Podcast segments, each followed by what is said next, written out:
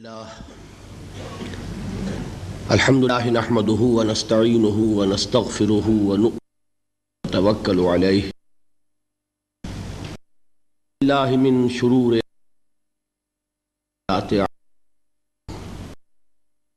من يهده فلا مضل له ومن يضلل هادي له. ونشهد ان لا اله الا الله وحده لا شريك له. ونشهد أن سيدنا محمد هو رسول الهدى ودين الحق ليظهره على الدين كله. الله شهيدا. وعلى آله وأصحابه وسلم تسليما كثيرا. اما بعد فقد قال الله تبارك وتعالى في سورة الحجرات. اعوذ بالله من الشيطان الرجيم بسم الله الرحمن الرحيم قالت الاعراب آمنا. قل لم تؤمنوا ولكن قولوا اسلمنا. ولما يدخل الايمان في قلوبكم وَإِن تُطِيعُوا اللَّهَ وَرَسُولَهُ لَا يَلِدْكُم مِّنْ أَعْمَالِكُمْ شَيْئًا إِنَّ اللَّهَ غَفُورٌ رَّحِيمٌ. وقال تبارك وتعالى في آخر سورة الحج يا أيها الذين آمنوا اركعوا واسجدوا واعبدوا ربكم وافعلوا الخير لعلكم تفلحون. وجاء حق جهاده وما جعل عليكم في الدين من حرج. ملة أبي إبراهيم هو سماكم المسلمين من قبل وفي هذا ليكون الرسول شهيدا عليكم وتكونوا شهداء على الناس. فأقيموا الصلاة وآتوا الزكاة واعتصموا بالله هو مولاكم فنعم المولى ونعم النصير وقال عز وجل في أول سورة المؤمنون المؤمنون الذين هم خاشعون والذين هم عن اللغو معرضون۔ والذين كاتفا والذين على أزواجهم فإنهم غير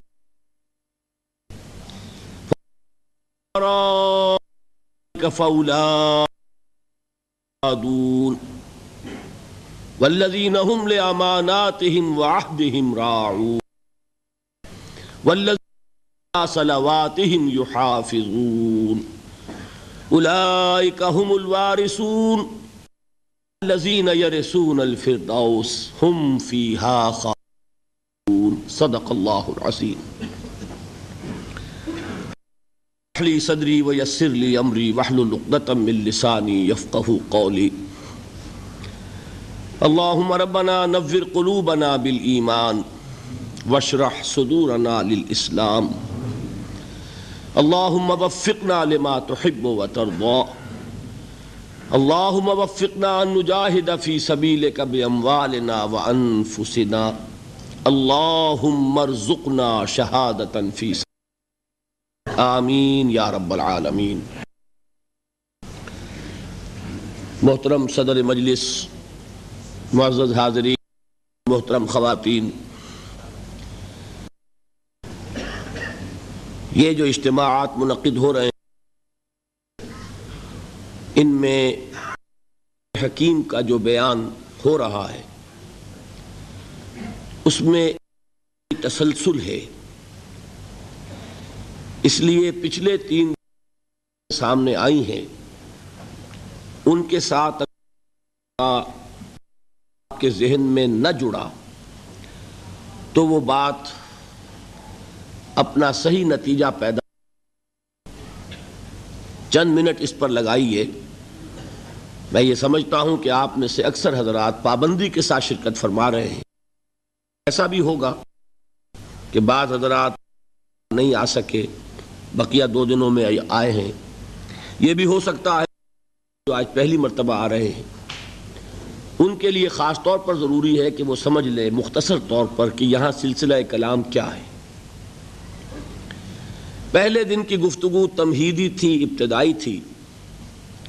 اس کا عنوان بھی ایک بہت عمومی عنوان تھا، عظمت قرآن۔ بہرحال اس کے ضمن میں جو بھی اللہ نے توفیق دی، میں نے عرض کیا۔ دوسرے دن آپ کو یاد ہوگا کہ میں میں نے جو قرآنی شروع کی اور جس میں کہ میں اپنی زندگی کے بیس برس کھپا چکا ہوں۔ اس کا آغاز سن پینسٹھ میں لاہور میں ہوا۔ یاد ہو اس کے ذمہ مطالعہ قرآن حکیم کے ایک منتخب نصاب کو ابتدائی ذریعہ بنایا ہے قرآن کو متعارف کرانے اگرچہ اصل قرآن قرآن ترتیب بھی وہی ہے کہ جو مصحف کی ہے، سورہ فاتحہ سے سورت الناس تک۔ لیکن اس پورے قرآن کو تسلسل کے ساتھ، غور اور فکر کے ساتھ پڑھنا، تدبر کے ساتھ پڑھنا جو ہمیں کرنا چاہیے، اس کے لیے ایک بڑی مضبوط قوت ارادی کی ضرورت ہے کہ پہلے ایک فیصلہ ہو چکا ہو۔ ایک ڈٹرمینیشن اس ڈٹرمینیشن کے لیے، اس فیصلے کے لیے، اس عزم کے لیے، اس ارادے کے لیے میں نے مفید پایا اس کو کہ قرآن مجید کے اہم مضامین سے اگر تعارف کرا دیا جائے، منتخب مقامات کے مطالعے سے، تو قرآن مجید کے اہم مضامین سے انسان متعارف ہوتا ہے اور اس سے اس میں ایک شوق پیدا ہوتا ہے، ذہنی مناسبت پیدا ہوتی ہے۔ اور پھر اللہ کا اگر فضل شامل حال ہو تو اس میں وہ ارادہ پیدا ہو جائے گا کہ وہ پورے قرآن حکیم پر اسی طرح تدبر کرتے ہوئے غور و فکر کرے۔ اس مطالعہ قرآن حکیم کا جو مرکزی خیال ہے وہ یہ کہ اولاً تو دین کی جامعیت سامنے آ جائے۔ کہ ہمارا دین معروف معنی میں صرف مذہب نہیں ہے، بلکہ دین ہے۔ اس میں مذہب والے حصے بھی ہیں۔ دیکھیے، ذہن میں رکھیے، لفظ مذہب پورے قرآن میں کہیں نہیں آیا۔ اور آج ہماری زبانوں پر سب سے زیادہ یہی لفظ چڑھا ہوا ہے۔ ہمارا مذہب اسلام ہے۔ حالانکہ پورے قرآن میں یہ لفظ ہی نہیں۔ حدیث کا بھی جو ذخیرہ میرے مطالعے سے گزرا ہے، میں پورے حدیث کے ذخیرے کا میں دعویٰ نہیں کر سکتا، وہ بہت وسیع و عریض ذخیرہ ہے۔ لیکن جتنی بھی احادیث میری نگاہ سے گزری ہیں، یہ لفظ مذہب کسی حدیث میں بھی نہیں۔ مذہب کا لفظ ہمارے ہاں سلف استعمال کرتے تھے محدود معنی میں مذہب حنفی، مذہب شافعی، مذہب مالکی، مذہب اہل حدیث، یہ مذاہب ہیں۔ اسلام مذہب نہیں، اسلام دین ہے۔ ان الدین عند اللہ الاسلام۔ دین کہتے ہیں ایک مکمل نظام اطاعت کو۔ پوری زندگی پر حاوی، پوری زندگی پر مسلط، پوری انسانی زندگی کو اپنے حیطۂ اقتدار میں لینے والی چیز۔ جس کے لیے جدید اصطلاح کیا ہے؟ نظام۔ ہم کہتے ہیں نظام۔ یہ نظام بھی قرآن کا لفظ نہیں ہے، لیکن یہ کہ اگر دین کے مفہوم کو جدید کسی لفظ میں ادا کیا جائے تو وہ نظام ہوگا۔ دین کیا ہے؟ خدائی نظام ہے۔ اللہ کا عطا کردہ نظام زندگی ہے۔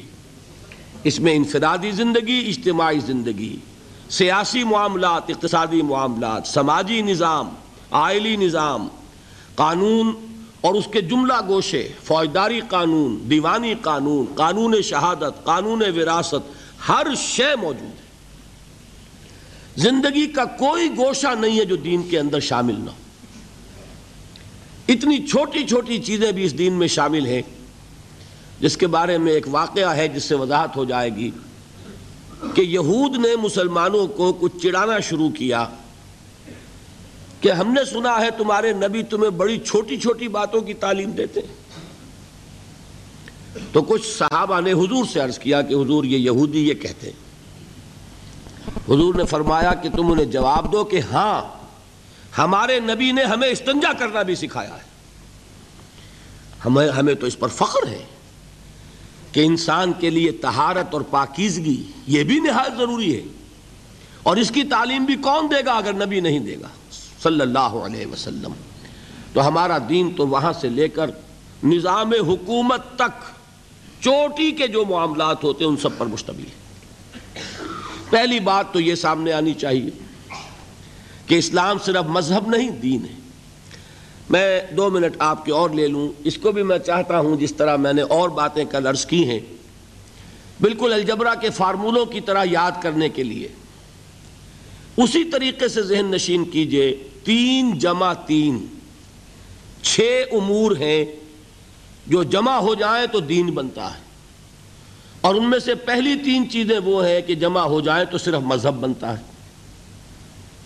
عقائد، عبادات اور کچھ معاشرتی رسومات۔ معاشرتی رسومات کس کے بارے میں؟ پیدائش، شادی، موت۔ ان تین چیزوں کو جمع کریں گے، عقائد، عبادات اور کچھ معاشرتی رسومات۔ یہ تینوں ہیں مذہب۔ دنیا میں مذہب کا تصور یہیں تک ہے۔ اس سے آگے تین چیزیں کیا ہیں؟ معاشرتی نظام، اقتصادی نظام، سیاسی نظام۔ ان کو جمع کریں گے تو یہ بنے گا اجتماعی نظام۔ اور ان چھ کو جمع کر لیں گے تو یہ بنے گا دین۔ یہ چھ چیزیں مل کر دین اسلام کی تکمیل ہوتی ہے اس میں عقائد بھی ہیں، عبادات بھی ہیں، رسومات بھی ہیں۔ پیدائش کے ساتھ عقیقہ ہے، موت کے ساتھ تجہیز و تکفین ہے، نہلانا ہے، نماز جنازہ ہے، تدفین ہے، شادی بیاہ کے لیے نکاح ہے، ایجاب و قبول ہے، یہ تمام چیزیں بھی ہیں۔ لیکن ایک مکمل آئینی نظام، مکمل معاشی نظام، مکمل سماجی نظام، مکمل سیاسی نظام بھی ہے۔ تو تین جمع تین جمع کیجیے تو یہ در حقیقت دین بنتا ہے۔ پہلی تو اصل میں ضرورت اس بات کی ہے کہ اسے خوب اچھی طرح ذہن نشین کر لیا جائے۔ دوسری چیز کہ جو اس منتخب نصاب میں زیادہ پیش نظر ہے وہ یہ ہے کہ دینی فرائض کیا ہیں۔ دین ہم سے چاہتا کیا ہے؟ ادرو قرآن انسان کی نجات کے لوازم کیا ہیں؟ شرائط کیا ہیں؟ اس لیے کہ میں آج بھی اسی موضوع پر تفصیل سے گفتگو کر کے آیا ہوں دبئی میں، کہ دیکھیے، انسان کا تصور فرائض اگر محدود ہو جائے، تو اس کا عمل بھی محدود ہو جائے گا۔ سادہ سی مثال دیا کرتا ہوں کہ کسی شخص کو کہیں ملازم رکھا گیا، اسے گن کر دس کام بتا دیے گئے، یہ دس کام تمہیں روزانہ کرنے ہیں۔ اب کوئی ایسا حادثہ ہوا، اسے سات کام بھول گئے۔ صرف تین یاد رہ گئے۔ مخلص آدمی ہے، محنتی آدمی ہے، لیکن بھول گیا۔ سات کام یاد ہی نہیں، تین یاد ہیں۔ تو اس کا سارا اخلاص، سارا خلوص، ساری محنت انہی تین کاموں پہ نکلے گی۔ وہ تین کام تو وہ کرے گا بڑی اخلاص سے، بڑی محنت سے، جان مار کر۔ لیکن سات کام اس میں تو زیرو ہوگا، اس لیے کہ وہ تو اس کے سامنے ہی نہیں۔ بتائیے وہ شخص ملازم رکھنے والے اپنے امپلائر کے نزدیک کامیاب ہوگا کہ ناکام؟ خلوص اس کا صد فیصد، محنت اس کی صد فیصد، لیکن ناکام کیوں؟ اس لیے کہ اسے اپنے ساتھ فرائض تو یاد ہی نہیں رہے۔ اب آپ سوچئے، خدا نہ خواستہ کہیں اگر ایسا ہو کہ ہمیں دین کے بہت سے فرائض یاد ہی نہ ہو، تو جو تھوڑے سے یاد ہیں ان میں اپنا زور لگا رہے ہیں۔ خلوص سے کر رہے ہیں۔ تو اللہ تعالیٰ کے ہاں اندیشہ ہے کہ نہیں کہ ناکام قرار پائیں۔ اس لیے بڑی ضرورت ہے کہ دین کے فرائض کیا ہیں، دین ہم سے چاہتا کیا ہے۔ اس کا تصور واضح ہونا چاہیے۔ اس کے لیے جو میں نے منتخب نصاب مرتب کیا، اس کی جو پہلی صورت ہے، اس کا نقطۂ آغاز ہے سورت العصر۔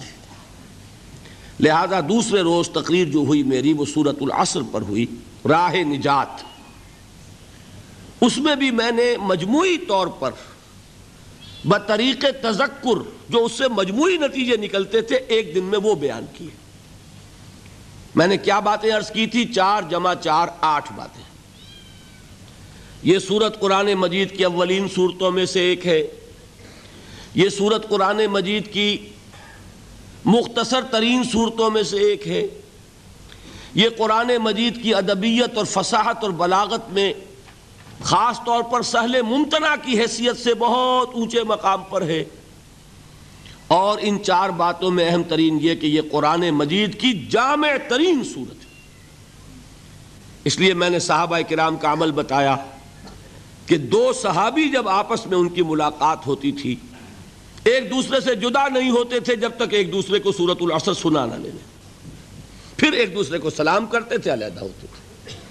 کان الرجلان من اصحاب النبی صلی اللہ علیہ وسلم اذا التقیا لم يتفرقا حتى يقرا احدهما على الاخر سورة العصر، ثم يسلم احدهما على الاخر میں نے آپ کو امام شافعی کے اقوال سنائے۔ لو تدبر الناس هذه السورة لوسعتهم۔ اگر لوگ صرف اس ایک صورت پر غور کریں، تدبر کریں، تو یہ ان کے لیے کافی ہو جائے۔ لو لم ينزل من القرآن سواها لکفت الناس۔ اگر قرآن میں سے سوائے اس ایک صورت کے کچھ نازل نہ ہوتا، تو یہ بھی لوگوں کے لیے کافی تھی۔ اتنی جامع صورت ہے۔ چار باتیں اور کیا بتائیں کہ سورت العصر کو ایک جملے کی شکل میں اپنے ذہن پر لکھ لیجیے۔ اللہ تعالی ہمارے لوح ذہن پر بھی کندہ کر دے لوح قلب کے اوپر بھی اسے نقش کر دے۔ والعصر، ان الانسان لفی خسر۔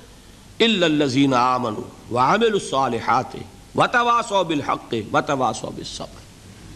زمانے کی قسم ہے یا زمانہ گواہ ہے؟ تمام انسان خسارے میں ہیں، گھاٹے میں ہیں، ٹوٹے میں ہیں۔ سوائے ان کے جو ایمان لائے۔ اور انہوں نے نیک عمل کیے۔ اور انہوں نے ایک دوسرے کو حق کی وسیعت کی۔ اور انہوں نے ایک دوسرے کو صبر کی تاکید کی۔ اس سے نتائج کیا نکالے؟ میں نے چار۔ اس صورت نے ہمارے سامنے کامیابی اور ناکامی کا ایک معیار رکھ دیا ہے۔ کامیابی دولت سے نہیں، کامیابی جائیداد سے نہیں، کامیابی شہرت سے نہیں، کامیابی قوت اور اقتدار سے نہیں، کامیابی ان چاروں چیزوں سے نہیں، کامیابی ایمان سے ہے، عمل صالح سے ہے تواسی بالحق سے ہے تواسی بالصبر سے نمبر ایک۔ نمبر دو یہ کامیابی کے اونچے معیار کا ذکر نہیں ہے۔ ناکامی سے بچنے کی شرائط کا ذکر ہے۔ اس لیے کہ فرمایا گیا، اگر یہ نہیں ہے تو پھر خسارہ ہے۔ میں نے ایچسن کالج کا حوالہ دیا تھا کہ وہاں بچوں کو ہائی اسکول کے، میں نے سمجھانے کے لیے الفاظ کیا، استعمال کیے، یہ فرسٹ ڈویژن کا ذکر نہیں ہے۔ یہ تو پاس مارکس کا ذکر ہے۔ تینتیس فیصد نہیں آئیں گے تو فیل ہو جاؤ گے۔ ہاں ساٹھ فیصد لے لو گے تو فرسٹ ڈویژن ملے گی۔ تو یہاں بات کیا ہو رہی ہے؟ تینتیس فیصد کی ہے کہ یہ کم سے کم لوازم ہے نجات کے، اگر یہ نہیں ہے تو نجات نہیں۔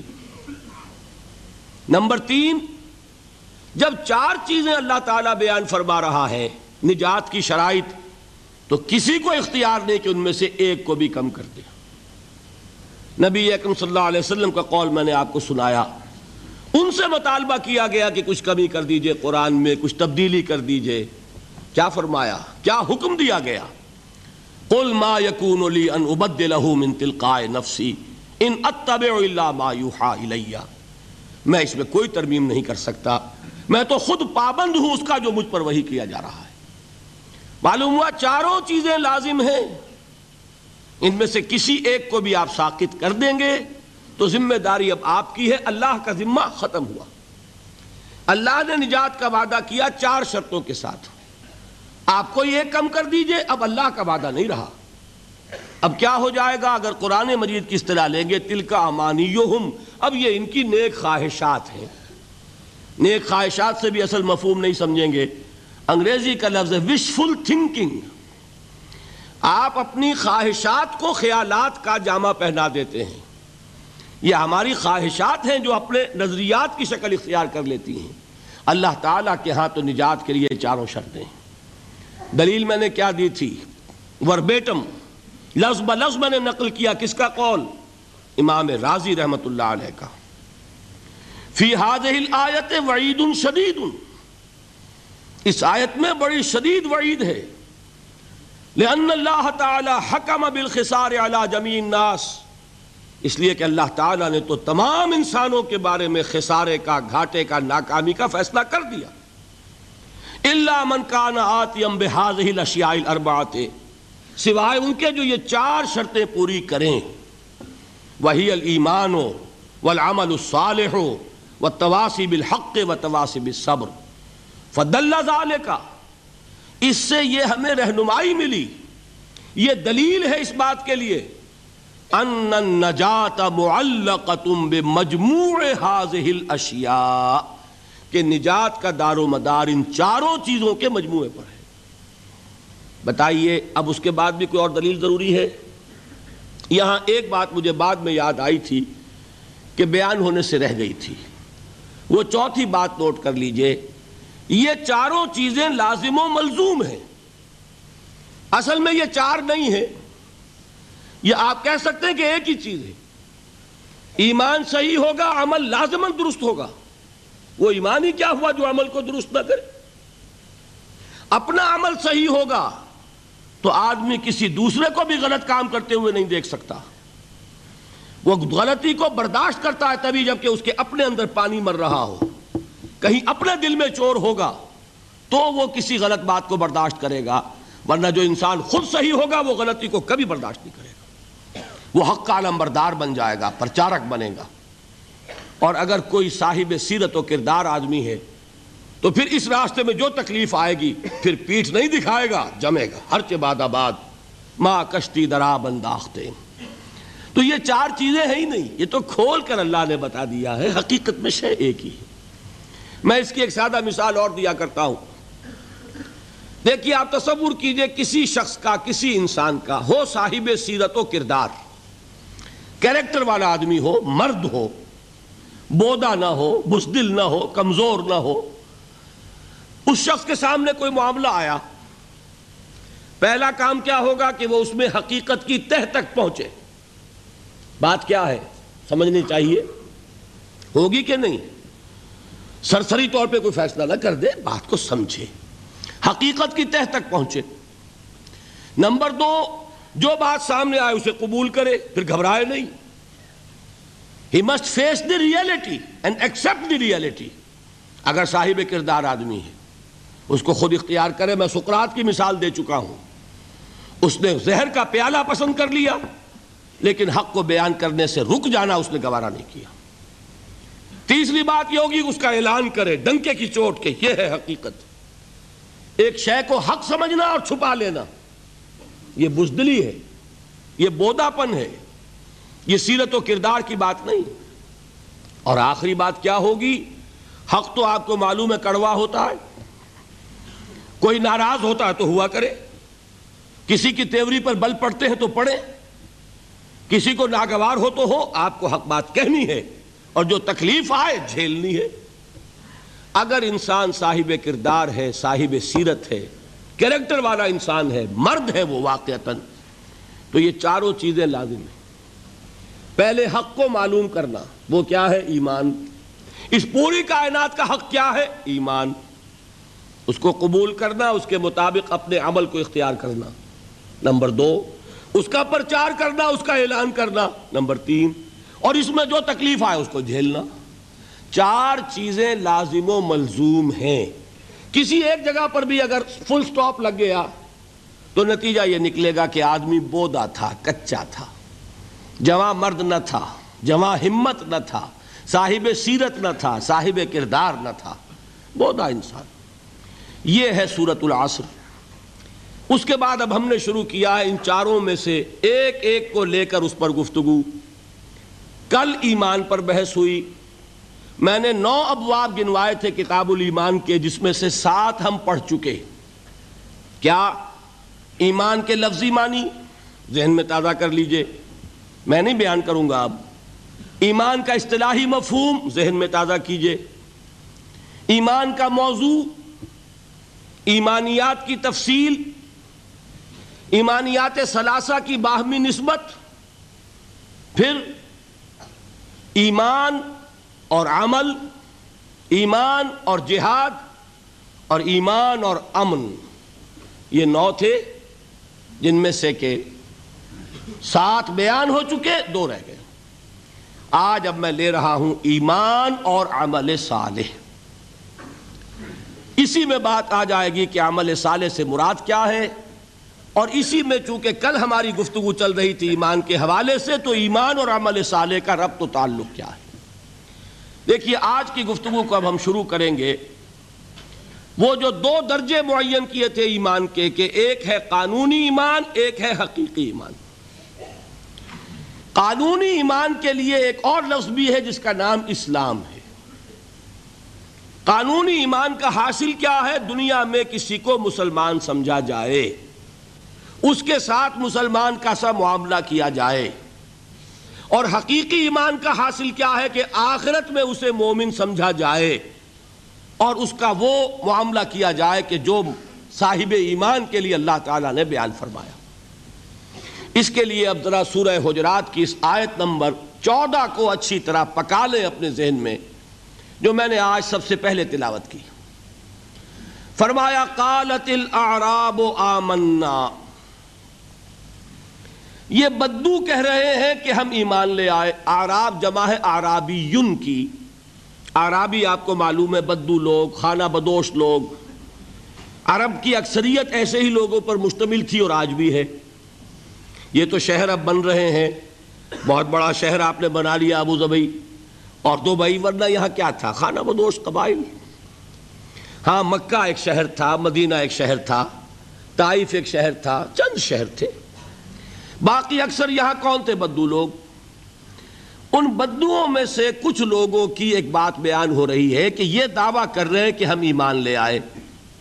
کوئی لفظ مشکل نہیں ہے۔ قالت الاراب و آمنا۔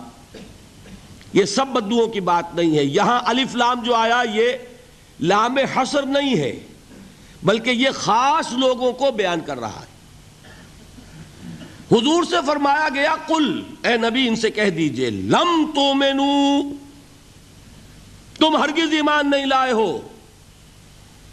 ذرا غور کر لیجیے گا، اتنا تو میں سمجھتا ہوں کہ شدبت کا معاملہ آپ کا یہاں ہوگا، عربی کا۔ کہ عربی میں کہنا ہو کہ تم ایمان نہیں لائے، تو اس کا عام اسلوب کیا ہوگا؟ ما آمن تم فیل ماضی پر ماں لگے گا۔ لیکن جب اس میں زور دینا ہو، ہرگز ایمان نہیں لائے۔ تو کہا جائے گا فیل مزارے پر لم داخل کر کے ادھر سے نون گرے گا۔ مزارے ہو جائے گا خفیف۔ لم تو میں نو تم ہرگز ایمان نہیں لائے ہو۔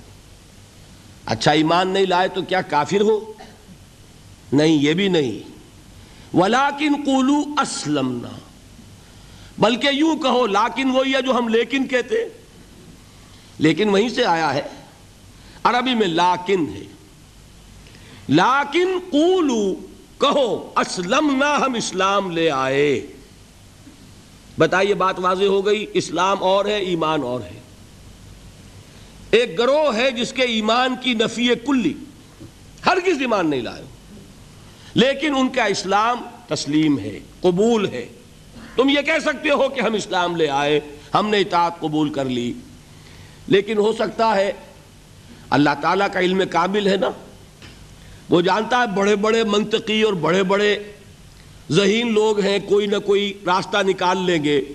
مزید راستہ بند کرنے کے لیے فرمایا وہ لما ید خلیل ایمان قلوب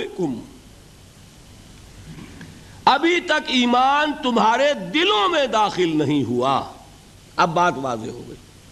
کوئی اب امکان نہیں رہا۔ بات واضح ہو گئی کہ ایمان تمہاری زبان پر تو آ گیا ہے اقرار باللسان تو ہو گیا۔ At the tip of your tongues تم نے کہہ دیا، نشہد اللہ الہ الا اللہ و نشہد ان محمد رسول اللہ۔ زبان سے تم نے کہہ دیا آمنت باللہ و ملائکتہ و کتبہ و رسولہ والیوم الاخر والقدر خیرہ و شرہ من اللہ تعالی والباس بعد الموت۔ زبان سے تم نے کہہ دیا آمن تو بلّہ کما ہوا بے اسما ہی و صفات ہی و قبل تو جمی احکام اقرار باللسان و تصدیق بالقلب۔ لیکن یہ سب کچھ زبان سے ہی کہا ہے نا۔ ابھی دلوں میں یہ بات داخل نہیں ہوئی۔ بات سمجھ میں آئی؟ معلوم ہوا کہ جب تک دل میں داخل نہ ہو، مومن نہیں کہہ سکتے۔ ہاں مسلم کا تمہیں تسلیم کر لیا جائے گا۔ مسلمان مان لیا جائے گا۔ تم اسلام کا دعویٰ کر سکتے ہو، ایمان کا دعویٰ نہیں کر سکتے۔ ایمان کا دعویٰ حقیقت اس وقت ہوگا جبکہ وہ ایمان تمہارے دلوں میں داخل ہو جائے، جاگزی ہو جائے، راسخ ہو جائے۔ اب دیکھیے، کسی بھی چیز کو بیان کرنے کا ایک مثبت اسلوب ہوتا ہے، ایک منفی۔ یہ منفی اسلوب ہے۔ ایمان تمہارے دلوں میں داخل نہیں ہوا۔ مثبت اسلوب کیا ہے؟ وہ صحابہ کرام کے بارے میں فرمایا وَلَكِنَّ اللَّهَ حَبَّبَ إِلَيْكُمُ الْإِيمَانِ وَزَيَّنَهُ فِي قُلُوبِكُمْ۔ یہ اسی سورہ حجرات میں ہے۔ اے محمد کے ساتھیو، اے محمد کے صحابہ رضی اللہ تعالی عنہم اجمعین وصلی اللہ علیہ وسلم۔ اللہ نے تو تمہارے نزدیک ایمان کو نہایت محبوب بنا دیا ہے اور اسے تمہارے دلوں میں کھبا دیا ہے۔ تو صحابہ کا ایمان کیا تھا؟ وہ ایمان صرف زبانی اقرار نہیں تھا، بلکہ دلوں میں کھب گیا تھا۔ اور کچھ لوگ ایسے تھے جن کے بارے میں یہاں گفتگو ہو رہی ہے کہ ان کی زبانوں پر تو تھا، دلوں میں ابھی داخل نہیں ہوا تھا۔ ان سے کہا گیا، اپنے آپ کو مسلمان کہہ سکتے ہو؟ مومن نہیں۔ اب یہاں سے بات سمجھ لیجیے۔ یہ میں نے کل آپ کو بتا دیا تھا ایمان کے دو درجے۔ اس آیت کے حوالے سے اب اس کو اچھی طرح ذہن نشین آپ نے کر لیا۔ اب آئیے بحث عمل کی۔ اور میں یہاں آپ کے سامنے ایک بات رکھنا چاہتا ہوں۔ شاید آپ چونکیں بھی پریشان بھی ہو جائیں، لیکن انشاءاللہ وہ پریشانی جلدی رفع بھی ہو جائے گی۔ دیکھیے ہمارے جو اسلاف ہیں، صحابہ کرام کے بعد ائمہ، یہ ہمارے اسلاف میں چوٹی میں ہیں۔ ان اسلاف میں، ان ائمہ میں دو بنیادی قسمیں ہیں۔ ایک محدثین اور ایک فوقہا محدثین ان کا کام کیا تھا؟ قرآن تو اللہ نے خود جمع کر دیا تھا، میں پہلے دن بیان کر چکا ہوں، حضور کے سیرہ مبارک میں۔ حضور نے صحابہ کو اسی ترتیب سے قرآن پڑھا دیا اور سینکڑوں صحابہ نے یاد کر لیا۔ پھر جو کمی اگر رہ گئی تھی، کتابی شکل میں حضرت ابو بکر لے آئے۔ پھر اگر اس میں کوئی فرق پڑ رہا تھا پڑھنے کے انداز میں، تو ایک کتابت کے اوپر جمع کر دیا۔ حضرت عثمان نے۔ بات ختم ہو گئی خلافت راشدہ میں۔ قرآن کا معاملہ تو محفوظی محفوظیت کی آخری درجے کو پہنچ گیا۔ اب اصل مرحلہ کیا تھا؟ حضور کے اقوال مبارک کو جمع کرنا۔ ان کو بھی تو سمیٹنا ہے نا۔ صحابہ ہیں، منتشر ہو گئے ہیں۔ کوئی صحابی کوفے چلے گئے، کوئی صحابی دمش چلے گئے، کوئی کہیں چلے گئے، کوئی کہیں چلے گئے۔ میزبان رسول جو ہے وہ دفن ہے قسطنطنیہ کی فصیل کے باہر۔ حضرت ابو ایوب انصاری رضی اللہ تعالی عنہ۔ اب ان سب کے پاس، کسی کے پاس اتنی احادیث، کسی کے پاس اتنی احادیث۔ ان کو جمع کرنے کا کام، پھر چھان پھٹک کرنے کا کام، پھر مرتب کرنے کا کام، یہ کس نے کیا؟ محدثین کرام نے۔ بہت بڑے محسن ہیں اس امت کے محدثین کرام۔ پوری پوری زندگیاں کھپائیں ایسا بھی ہوا ہے۔ ایک صحابی مدینے سے چلتے ہیں، ایک محدث مدینے سے چلتے ہیں۔ انہیں معلوم ہوتا ہے کہ ایک صحابی دمشق میں ہے ایک حدیث وہ بیان کرتے ہیں، ذرا باریک باتیں سمجھ لیجیے گا۔ ان کو وہ حدیث معلوم تھی، لیکن وہ حدیث تین راویوں کے راستے سے آ رہی تھی۔ ان کے پاس جو حدیث تھی وہ دو راویوں کے حوالے سے تھی۔ اب وہ جاتے ہیں اور وہ بیت المقدس کا اور وہ دمش کا سفر کرتے ہیں صرف اس حدیث کو سننے کے لیے۔ سواری سے اترتے بھی نہیں۔ میں نے سنا ہے آپ حضور کی یہ حدیث بیان کرتے ہیں۔ جی ہاں۔ ذرا مجھے سنا دیجیے، سنا دیا۔ ویسے ہی اپنے اونٹ کی جو ہے گردن موڑ لی کے واپس۔ بھائی اترو، ٹھہرو، قیام کرو۔ نہیں۔ میں صرف ایک حدیث رسول تم سے سننے کے لیے آیا تھا۔ میں اپنے اس سفر میں کوئی اور مقصد جمع نہیں کرنا چاہتا۔ یہ کام کیا محدثین نے۔ بہرحال میں اس وقت جمع و تدوین حدیث کے موضوع پر میری گفتگو نہیں ہے۔ لیکن چونکہ ہمارے اس جدید دور کے فتنوں میں ایک فتنہ ہے انکار حدیث کا۔ لوگ سمجھتے ہیں جیسے کہ ڈرائنگ رومز میں بیٹھے ہوئے آرام سے کتابیں پڑھتے ہیں، شاید ایسے ہی محدثین کا کام تھا۔ انہوں نے جس طرح زندگیاں لگائی ہیں اور جس طریقے سے حدیث کو جمع کرنے کے لیے مشقتیں جھیلی ہیں، اس کا آج ہم تصور نہیں کر سکتے۔ اچھا وہ تو محدثین کرام ہیں۔ ان میں بھی اب ایک کا نام نوٹ کر لیجیے۔ چوٹی پہ کون ہے امام بخاری۔ امام مسلم، امام ترمزی امام احمد ابن حنبل، امام ابن ماجہ، امام ابو داود سب ہیں۔ لیکن چوٹی پر رئیس المحدثین کون ہے امام بخاری۔ اچھا اب تیسرا طبقہ ہے ہمارے ہاں دوسرا۔ وہ ہے فوقہا قرآن بھی جمع ہو گیا، حدیث بھی آ گئی۔ اب اس سے احکام نکالنے بھی تو ہے نا۔ استدلال کرنا ہے، حدیثوں کو جوڑنا ہے، قرآن کے ساتھ ان کا ربط تلاش کرنا ہے، اور پھر کوئی حکم تلاش کرنا ہے، اجتہاد کرنا ہے۔ یہ کام جنہوں نے کیا، انہیں ہم کیا کہتے ہیں؟ فوقہائے کرام۔ اور ان میں بہرحال جو لوگ یہاں جمع ہیں، مجھے یقین ہے کہ وہ اس بات کو تسلیم کرتے ہوں گے کہ ان میں چوٹی پر ہیں امام ابو حنیفہ رحمۃ اللہ علیہ، امام اعظم۔ ٹھیک ہے، کسی کی رائے ذرا مختلف بھی ہو سکتی ہے۔ کوئی شافعی مسلک کا ہے تو امام شافعی کو بہرحال وہ اونچا درجہ دے گا۔ مالکی مسلک کا ہے تو امام مالک سے اسے زیادہ نسبت ہے۔ لیکن واقعہ یہ ہے، پوری دنیا نے تسلیم کیا ہے کہ قانون کا جتنا سینس امام ابو حنیفہ کو ہے، قانون ایک علیحدہ شے ہے، اخلاقیات علیحدہ چیز ہیں۔ ایک شے کا اخلاقی تقاضا کچھ اور ہے، قانونی تقاضا کچھ اور ہے۔ آپ کو کسی نے تھپڑ مارا، اخلاقی تقاضا کیا ہے، معاف کر دو بھائی۔ اور قانونی تقاضا کیا ہے؟ جوابی تھپڑ رسید کرو۔ اس لیے کہ اگر یہ نہیں کرو گے تو اس کی ہمت افزائی ہوگی، یہ کسی اور کو بھی تھپڑ مارے گا۔ قانون کا تقاضا یہ ہے اسن و بسن دانت کا بدلہ دانت ورزن و بلوزن کان کا بدلہ کان، قانون یہ ہے۔ اور اخلاق کا تقاضا کیا ہے؟ انتافو و تصفہ و تغفرو اگر تم بخش دو، معاف کر دیا کرو، لوگوں سے درگزر کیا کرو فَإِنَّ اللَّهَ غفور الرحیم تو اللہ بھی تو غفور الرحیم ہے۔ تقاضے متضاد ہو گئے کہ نہیں؟ کسی معاملے کے اخلاقی پہلو کو پر نظر رکھنا یہ اور مزاج ہوگا۔ اور کسی معاملے کے قانونی پہلو کی گہرائی میں اترنا یہ اور مزاج ہے۔ میں اپنا احساس عرض کر رہا ہوں اور دنیا میں جو بات مانی گئی ہے کہ جس کا نام لیگل سینس ہے، قانون کا ایک فہم اس میں دنیا کا کوئی شخص مقابلہ نہیں کر سکتا امام ابو حنیفہ کا۔ آپ صحابہ کو ان سے مستثنا کر دیجیے۔ ظاہر بات ہے انبیاء اور رسولوں کا معاملہ نہیں ہے۔ تو باقی انسانی نوع انسانی کے اندر امام ابو حنیفہ کا پلے کا کوئی شخص، ان کے برابر کا کوئی شخص قانون کا فہم رکھنے والا آج تک پیدا نہیں ہوا۔ تو سید الفقہا کون ہوئے؟ امام ابو حنیفہ۔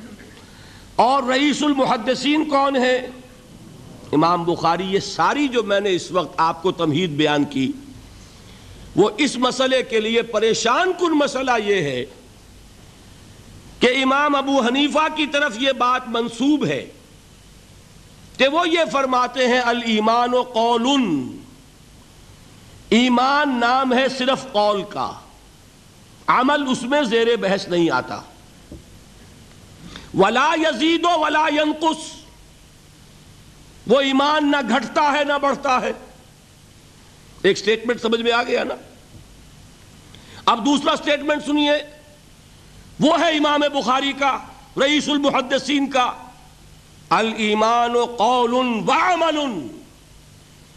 ایمان نام ہے، قول اور عمل کے مجموعے کا۔ قول اور عمل دونوں چیزیں ایمان میں شامل۔ وہ یزید و ینقص۔ وہ گھٹتا بھی ہے، بڑھتا بھی ہے۔ ایک مسلمان کو پریشان ہو جانا چاہیے کہ نہیں؟ ایمان جیسی بنیادی بات۔ سارا قصر تو یہیں سے تعمیر ہونا ہے۔ جڑ بنیاد ایمان ہے۔ ایمان کے بارے میں کوئی چودہویں صدی کے پندرہویں صدی ہجری کے کوئی علماء ہوں، بڑے سے بڑے ہوں، ان کا اختلاف ہو جائے تو تشویش نہیں ہوگی۔ یہ کن کے درمیان اختلاف ہو رہا ہے؟ رئیس المحدثین امام بخاری اور سید الفقہا امام ابو حنیفہ۔ اور کتنا بنیادی اختلاف؟ بظاہر متضاد باتیں، بظاہر کہہ رہا ہوں میں۔ میں نے کہا تھا، مجھے پہلے آپ کو پریشان کرنا ہے۔ پھر تاکہ آپ کی سمجھ میں بات آئے، یہ پریشانی رفع کیسے ہوتی؟ ہے اسی سے علم میں اضافہ ہوتا ہے۔ بات جو ہے وہ گہرائی کے ساتھ سمجھ میں آتی ہے کہ مسئلہ پہلے سامنے ہو۔ مسئلے کی اہمیت سامنے نہیں ہوگی تو آپ توجہ اتنی نہیں کریں گے۔ تو دیکھیے تضاد کتنا ہے بود المشرقین جسے کہتے ہیں ہم اپنے محاورے میں کہ ایک مشرق کی بات ہے تو دوسری مغرب کی ہے۔ علیمان و قول نہیں۔ علیمان و قول و عمل تضاد ہے نا؟ لا یزید ولا ینقص، نہیں۔ یزید و ینقص۔ تو یہ تو معلوم ہوتا ہے کہ بہت زبردست اختلاف ہے جو حل نہیں ہو سکے گا۔ اللہ تعالیٰ کا شکر ادا کرتا ہوں۔ اس نے اس کا حل سمجھایا۔ اور کیسا سمجھایا؟ میں پورے انشراح صدر کے ساتھ کہہ رہا ہوں۔ اس میں کوئی تسنو نہیں، کوئی تکلف نہیں۔ میرے نزدیک دونوں باتیں صد فیصد درست ہیں۔ یہ نہیں کہ پچاس فیصد یہ درست، پچاس فیصد وہ درست۔ نہیں۔ یہ بھی صد فیصد درست، یہ بھی صد فیصد درست۔ فرق کیا ہے؟ محل مختلف ہے۔ امام ابو حنیفہ قانونی ایمان کی بات کر رہے ہیں اور امام بخاری حقیقی ایمان کی بات کر رہے ہیں۔ قانونی ایمان کے اعتبار سے صد فیصد درست ہے یہ بات کہ وہ صرف قول ہے، عمل نہیں، زیر بحث آئے گا۔ ایک شخص نماز نہیں پڑھتا، کافر نہیں ہے۔ نماز کا منکر ہو جائے۔ کافر۔ زکات نہیں دیتا، فاسق ہے، فاجر ہے۔ کافر نہیں ہے۔ زکات کہہ دے کہ ہے ہی نہیں دین میں، کافر۔ فرشتہ کس نے دیکھا؟ کیا پتا کیسا ہوتا ہے۔ حضور نے بھی اصل فرشتہ، اپنی اصل ملک کی شکل میں صرف دو دفعہ دیکھا ہے۔ ورنہ تو انسانی شکل میں آتا تھا یا نظر ہی نہیں آتا تھا۔ دو باتیں تھیں، وہی ہو جاتی تھی۔ نظر کوئی نہیں آتا تھا۔ یا انسانی شکل میں نظر آیا۔ اصل ملکی شکل میں حضرت جبرائیل کو دو مرتبہ دیکھا۔ وَلَقَدْ رَاهُ بِالْأُفُقِ الْمُبِينَ۔ وَلَقَدْ رَاهُ نَزْلَةً اُخْرَى عِنْدَ صِدْرَةِ الْمُنْتَحَا ایک مرتبہ افق مبین پر دیکھا، ایک مرتبہ صدرت المنتہا کے پاس جبرائیل اپنی اصل شکل میں ظاہر ہوئے۔ اب ظاہر بات ہے، ہم نے تو نہیں دیکھا نا۔ لیکن ہم مانتے ہیں جبرائیل کو، مانتے ہیں فرشتوں کو، نہیں مانیں گے کافر ہو جائیں گے۔ تو معلوم ہوا کہ قانونی ایمان جس پر دار و مدار ہے کفر اور اسلام کا، اس کا کل دار و مدار صرف قول پر ہے، ماننے پر ہے اقرار باللسان پر ہے۔ یہ بات آپ نے سنی ہوگی، امام ابو حنیفہ کا قول ہے، صد فیصد درست۔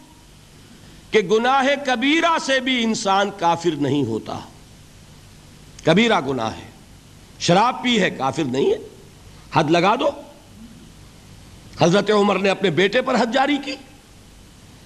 ایک مرتبہ مصر میں حد جاری ہو چکی تھی۔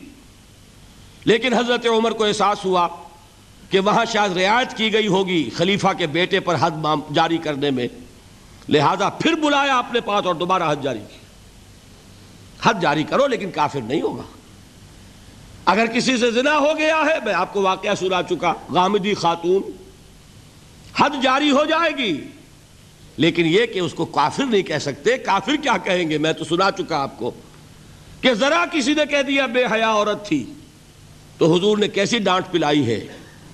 کتنا اس کا رتبہ بیان کیا ہے؟ اس نے تو وہ توبہ کی ہے۔ کہ مگر مدینہ کی پوری آبادی پر اس کو تقسیم کر دیا جائے تو سب کی نجات کے لیے کافی ہو جائے۔ معلوم ہوا تکفیر اور ہے اور کسی کا فاسق و فاجر ہونا اور ہے۔ اس میں حد فاصل انسان کا اقرار ہے۔ البتہ حقیقی ایمان، اب یہاں زمین و آسمان کا فرق آ جائے گا۔ ایمان دل میں اتر جائے تو کون نہیں جانتا کہ دل میں جو بات اتر جائے وہ عمل پر ضرور اثر انداز ہوتی ہے۔ یہ بات سیدھی سی ہے۔ دل میں یقین ہو، عمل اس کے مطابق ہوگا۔ دو اور دو چار کی طرح مثالیں دے دوں آپ کو۔ آپ کو یقین ہے، آگ جلاتی ہے۔ آپ ہاتھ ڈالتے ہیں اس میں۔ کیوں؟ یقین ہے کہ جلاتی ہے۔ لہذا کوئی شخص ہاتھ نہیں ڈالے گا۔ غلطی سے پڑ جائے تو پڑ جائے۔ جان بوجھ کے کون ڈالے گا؟ اچھا میں بلکہ یہاں تک کہا کرتا ہوں کہ یقین تو بڑی دور کی شے گمان بھی ہو، گمان، اس کا نتیجہ بھی عمل میں نکل آتا۔ ہے کون شخص نہیں جانتا کہ سارے سانپ زہریلے نہیں ہوتے؟ معلوم ہے نا؟ لیکن جو سانپ ہے، پتہ نہیں کم بخت یہ زہرولا ہو۔ ہے کہ نہیں؟ یقین نہیں ہے کہ یہ زہریلا ہے۔ ہو سکتا ہے کہ زہریلا ہو۔ صرف زن ہے نا۔ آپ قریب پھٹکتے اس کے۔ معلوم ہوا کہ یقین تو بڑی شے ہے۔ وہ تو میں نے اقبال کے آپ کو شعر سنایا بارہا۔ یقین پیدا کرے ناداں، یقین سے ہاتھ آتی ہے۔ وہ درویشی کے جس کے سامنے جھکتی ہے فغفوری یہ اولیاء اللہ کون تھے؟ صاحب یقین ہی تو تھے اور کون تھے؟ جن کے سامنے بادشاہ جھکتے تھے۔ شیخ عبد القدوس گنگوہی رحمت اللہ علیہ۔ کس زمانے میں تھے یہ؟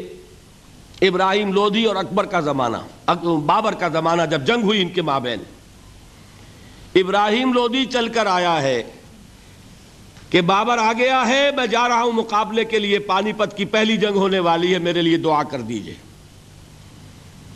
فرماتے ہیں، ذرا ہٹ جاؤ، ہماری دھوپ چھوڑ دو۔ دعا نہیں کی۔ اور وہ شکست اس نے کھائی، مارا گیا۔ ان سے بھی پہلے کی بات ہے، نظام الدین اولیاء رحمت اللہ علیہ، سات بادشاہوں کا زمانہ دیکھا ہے۔ کسی بادشاہ سے ملنے کا تو خر سوال ہی نہیں، اس کے پاس جانے کا سوال نہیں۔ کسی کو اجازت نہیں دی حاضر ہونے کی۔ ایک بادشاہ نے کہا کہ آپ کیسے روک سکتے ہیں، میں آ جاؤں گا۔ تو جواب یہ لکھوایا ہے کہ درویش نے اپنے گھر کے دو دروازے رکھے ہوئے ہیں۔ بادشاہ ایک دروازے سے داخل ہوگا، درویش دوسرے سے نکل جائے گا۔ بادشاہ چاہتا ہے اذن باریابی۔ اور سلطان الہند پھر کون ہوا؟ سلطان الہند تو پھر نظام الدین اولیاء ہوئے۔ جس کی قدم بوسی کے لیے بادشاہ آنا چاہتا ہے، اور وہ اجازت نہیں دے رہے۔ اس لیے ان کا نام ہے سلطان الہند۔ حضرت نظام الدین اولیاء رحمت اللہ علیہ۔ تو یہ جان لیجیے، ایک اور کا واقعہ ابو علی قلندر کا۔ نواب ٹونک نے جاگیر کے لیے ایک وسیقہ بھیج دیا، ہم نے آپ کی خانقاہ کے لیے اتنے گاؤں کی جاگیر لکھ دی۔ اسی کاغذ کے پشت پر ایک شعر لکھا۔ ماں آبروئے فقر و قناعت نباختیم۔ با میر خان بگوئے کہ روزی مقدر است۔ جاؤ میر خان سے کہہ دو نواب ٹونک سے، ہماری روزی اللہ کے ہاں مقدر ہے، لکھی ہوئی ہے۔ ہم تمہارے ہاتھ اپنے فقر اور درویشی کی عزت بیچنا نہیں چاہتے۔ لے جاؤ اپنا وسیقہ۔ کون تھے یہ؟ صاحب یقین۔ یقین پیدا کرے ناداں، یقین سے ہاتھ آتی ہے۔ وہ درویشی کہ جس کے سامنے جھکتی ہے فغفوری۔ شہنشاہ ہند اس نے باریابی چاہے اجازت نہ ملے۔ وہ یقین کی بات ہے۔ آپ سوچئے یقین پیدا ہو جائے تو کیا ہوگا؟ اس کی ایک شکل تو میں کل آپ کو دکھا چکا۔ توکل ہوگا، راضی برضا ہوں گے، خوف نہیں ہوگا، حزن نہیں ہوگا، ڈر کاہے کا؟ میرا محافظ، میرا رب اچھا اس نے ہی کوئی چیز میرے لیے لکھ دی ہے تو کون محافظ ہو سکتا ہے اور؟ اللہ سے بچانے والا کوئی ہے؟ اور ہم اللہ کی طرف سے مقرر کردہ کسی چیز سے بھاگیں گے کیا؟ وہ تو ہمارا محبوب ہے۔ محبوب کی رضا اسی میں ہے۔ حاضر ہیں ہم۔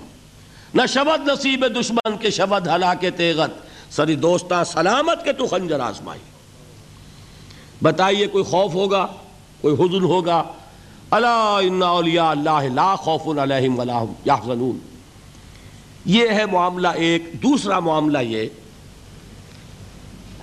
کیا دل میں یہ یقین ہو کہ اللہ ہے اور مجھے دیکھ رہا ہے اور مجھے اس کے حضور میں حاضر ہونا ہے؟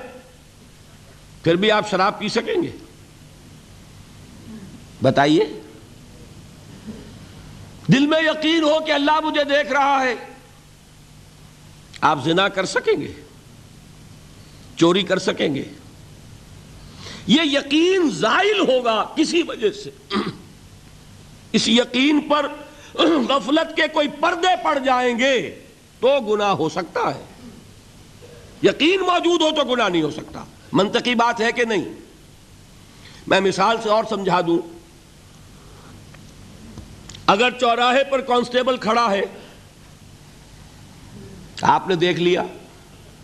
ساتھ ہی آپ نے دیکھا ایک کونے میں موٹر سائیکل لے کر تیار سارجنٹ بھی کھڑا ہے۔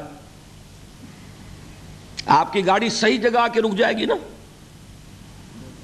ایک انچ آگے نہیں بڑھے گی۔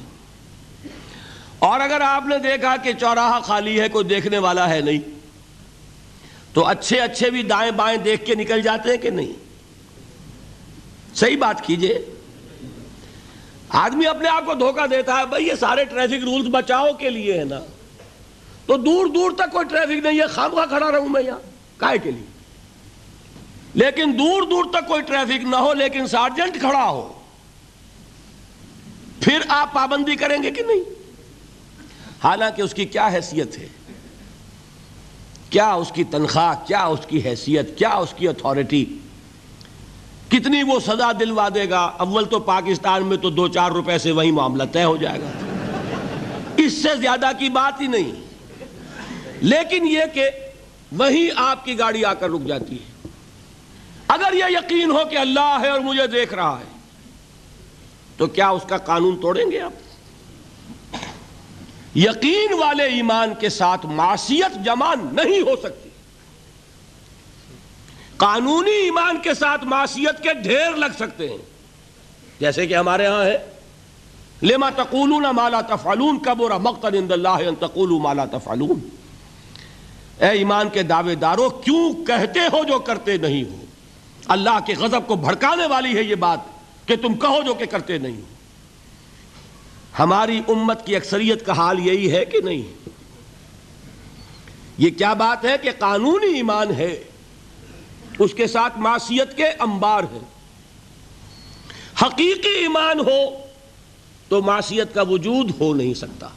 اب اس پر حدیثیں سن لیجیے۔ نبی اکرم صلی اللہ علیہ وسلم نے ایک مرتبہ تین دفعہ قسم کھائی۔ واللہ لا یومنو واللہ لا یومنو واللہ لا یومنو خدا کی قسم وہ شخص مومن نہیں، خدا کی قسم وہ شخص مومن نہیں، خدا کی قسم وہ شخص مومن نہیں۔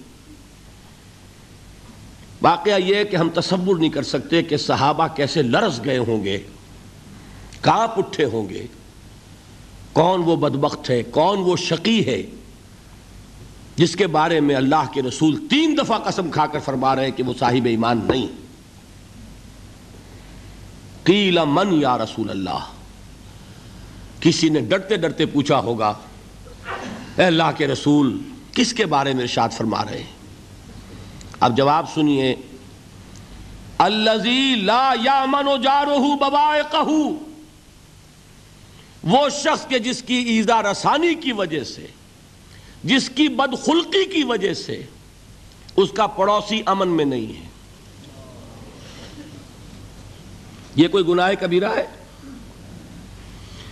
آپ کی فہرست میں تو گناہ ہی نہیں، کبیرہ کیا سوال، صغیرہ بھی نہیں؟ زیادہ زیادہ آپ یہ کہیں گے کہ ذرا بد اخلاقی ہے، کج خلقی ہے بس۔ اچھا کردار کا معاملہ نہیں ہے، یہ کہیں گے۔ گناہ کی فہرست میں نہیں آئے گی بات۔ کبیرہ بہت بڑی شے ہے۔ لیکن اس پر اللہ کے رسول نے تین دفعہ قسم کھائی۔ ایمان نہیں ہے، ہرگز نہیں ہے۔ خدا کی قسم نہیں۔ اب بتائیے ایمان اور عمل علیحدہ ہو جائیں گے کیا؟ یہ ہے مسئلہ جو امام بخاری کے سر پہ ہے۔ اور سنیے، فرمایا حضرت انس ابن مالک نے، یہ روایت جو میں نے آپ کو ابھی سنائی ہے، یہ کوئی ایسی ویسی روایت نہیں ہے متفق علیہ ہے، بخاری اور مسلم دونوں میں موجود۔ اس سے اونچا درجہ روایت کا ہے ہی نہیں۔ راوی کون؟ ابو حریرہ رضی اللہ تعالی ان کی والدہ لے کر حاضر ہو گئیں۔ یہ بچہ حضور آپ کی خدمت میں رہے گا آپ کی خدمت کرے گا آپ کے پاس رہے گا۔ ٹھیک ہے؟ وہ حضور کے خادم خاص ہیں۔ جیسے ذاتی کوئی ہوتا ہے معاملات میں مدد کرنے والا خدمت کرنے والا۔ وہ ہیں انس ابن مالک۔ چونکہ ان کا تعارف ہو گیا ہے رضی اللہ تعالیٰ عنہ تو ایک بات پہلے اور سنا دوں۔ جو بچہ اپنے اس بچپن سے لے کر نو برس کی عمر تھی جب آئے حضور کے پاس۔ انتقال کے وقت عمر کتنی ہوگی؟ انیس برس۔ دس برس حضور کی خدمت میں رہے۔ پہلے تو حضور کے اخلاق کی جو گواہی وہ دے رہا ہے، وہ اس کی زبان سے سنیے کہ میں دس برس حضور کی خدمت میں رہا۔ کسی بات پر ڈانٹنا تو کجا۔ حضور نے کبھی مجھ سے یہ بھی نہیں فرمایا کہ اے انس، تم نے وہ کام کیوں نہیں کیا؟ یہ ہے ایک آقا کی حیثیت سے محمد الرسول اللہ صلی اللہ علیہ وسلم کا اخلاق۔ اگر نہیں کیا، خود کر لیا۔ کوئی ڈانٹ ڈپٹ نہیں۔ حالانکہ بچے ہیں، بچوں کو ویسے بھی ڈانٹ ڈپٹ دیا جاتا ہے، لیکن نہیں۔ اب ان صحابی کی ایک گواہی سنیے۔ قلما خطبنا رسول اللہ صلی اللہ علیہ وسلم اللہ قال۔ فرماتے ہیں کہ شاز ہی کبھی ایسا ہوا ہوگا کہ حضور نے کبھی خطبہ ارشاد فرمایا ہو اور اس میں یہ الفاظ نہ ہو الفاظ سمجھ رہے؟ جب بھی خطبہ دیتے تھے آپ یہ الفاظ ضرور فرماتے تھے۔ شاز کبھی رہ جائے تو رہ جائے۔ قلما خطبنا رسول اللہ صلی اللہ علیہ وسلم اللہ قال۔ کیا فرمایا؟ لا ایمان لمن لا امانت لہو ولا دین لمن لا عہد لہو جس شخص میں امانت داری نہیں، اس کا کوئی ایمان نہیں۔ جس میں ایفائے عہد نہیں، اس کا کوئی دین نہیں۔ بنا پھرتا ہو وہ دیندار۔ بنا پھرتا ہو وہ صاحب ایمان اور امتی حضور کا۔ امانت داری نہیں تو ایمان نہیں ایفائے عہد نہیں تو دین نہیں۔ کس کا فرمان ہے؟ کسی آج کے زمانے کی مفتی کی بات نہ سمجھ لیجیے گا کہ جس کو آسانی سے آپ چاہیں تو رد کر دیں۔ یہ محمد الرسول اللہ صلی اللہ علیہ وسلم فرمان اور سنیے، پھر ایک متفق علیہ روایت، بخاری اور مسلم کی راوی پھر کون ہے؟ ابو حریرہ رضی اللہ تعالیٰ فرماتے حضور نے ارشاد فرمایا، لا یزنی الزانی ہی نہ یزنی وہو مومن ولا یسرق السارق ہی نہ یسرق وہو مومن ولا یشرب الخمر ہی نہ یشرب وہو مومن کوئی زانی حالت ایمان میں زنا نہیں کرتا. کیسے ممکن ہے؟ ایمان ہو اور زنا ہو جائے، پھر وہ ایمان دھیلے کا ہوا؟ کیا قدر و قیمت اس ایمان کی؟ وہ تو اٹھا کر پھینک دینے کی چیز ہے۔ ایمان اور اخلاق پہ اثر انداز نہ ہو۔ ایمان اور کردار کو نہ بدلے۔ ایمان اور عمل کو نہ بدلے تو کس کس مرض کی دوا؟ پھینکو اٹھا کر۔ نہیں ممکن کہ ایمان ہو اور زنا ہو۔ نہیں ممکن کہ ایمان ہو اور چوری ہو۔ لا یسرق سارے کو ہی نہ یسرق وہ مومن۔ کوئی چور حالت ایمان میں چوری نہیں کرتا۔ کوئی شرابی حالت ایمان میں شراب نہیں پیتا۔ بلا یشرب الخبر ہی نہ یشرب وہ مومن۔ کوئی شراب پینے والا وہ مومن نہیں ہوتا جب وہ شراب پی رہا ہوتا ہے۔ اس وقت اس کے دل سے ایمان نکل جاتا ہے۔ اب دیکھیے یہاں کیا میں نے کل بتایا تھا نا۔ مغالطے کیا ہو گئے؟ مغالطے یہ ہو گئے کہ اس کو سمجھ لیا قانونی بات، یہ قانونی بات نہیں ہے۔ وہ قانونی ایمان کی بات نہیں ہو رہی، یہ حقیقی ایمان کی بات ہو رہی۔ قانونی ایمان کی بات ہو تو تو یہ کافر ہو گیا پھر۔ کافر نہیں ہے۔ قانونی ایمان کا دار و مدار قول پر ہے۔ یہ وہ حقیقی ایمان ہے، قلبی یقین والا ایمان۔ اس کے بارے میں فرمایا جا رہا ہے، وہ دل سے نکل جاتا ہے تو گناہ ہو سکتا ہے۔ ایک اور حدیث میں حضور نے اس کو اور واضح کر دیا، جب کوئی شخص گناہ کرتا ہے تو ایمان اس کے دل سے نکل کر اور اس کے سر پر منڈلاتا ہے، جیسے پرندہ ہو۔ اگر توبہ کرتا ہے تو واپس لوٹ آتا ہے توبہ نہیں کرتا تو رخصت ہو جاتا ہے۔ بتائیے کوئی اشتباہ ہے گیا؟ لیکن خدا کے لیے دو انتہاؤں سے اپنے آپ کو بچائیے۔ ایک انتہا یہ کہ اس حدیث کی بنا پر آپ کافر قرار دے دیں۔ یہ غلطی کس سے ہوئی؟ کل بتایا تھا بھائی، کس سے؟ خوارج سے۔ خوارج سے یہی غلطی ہوئی۔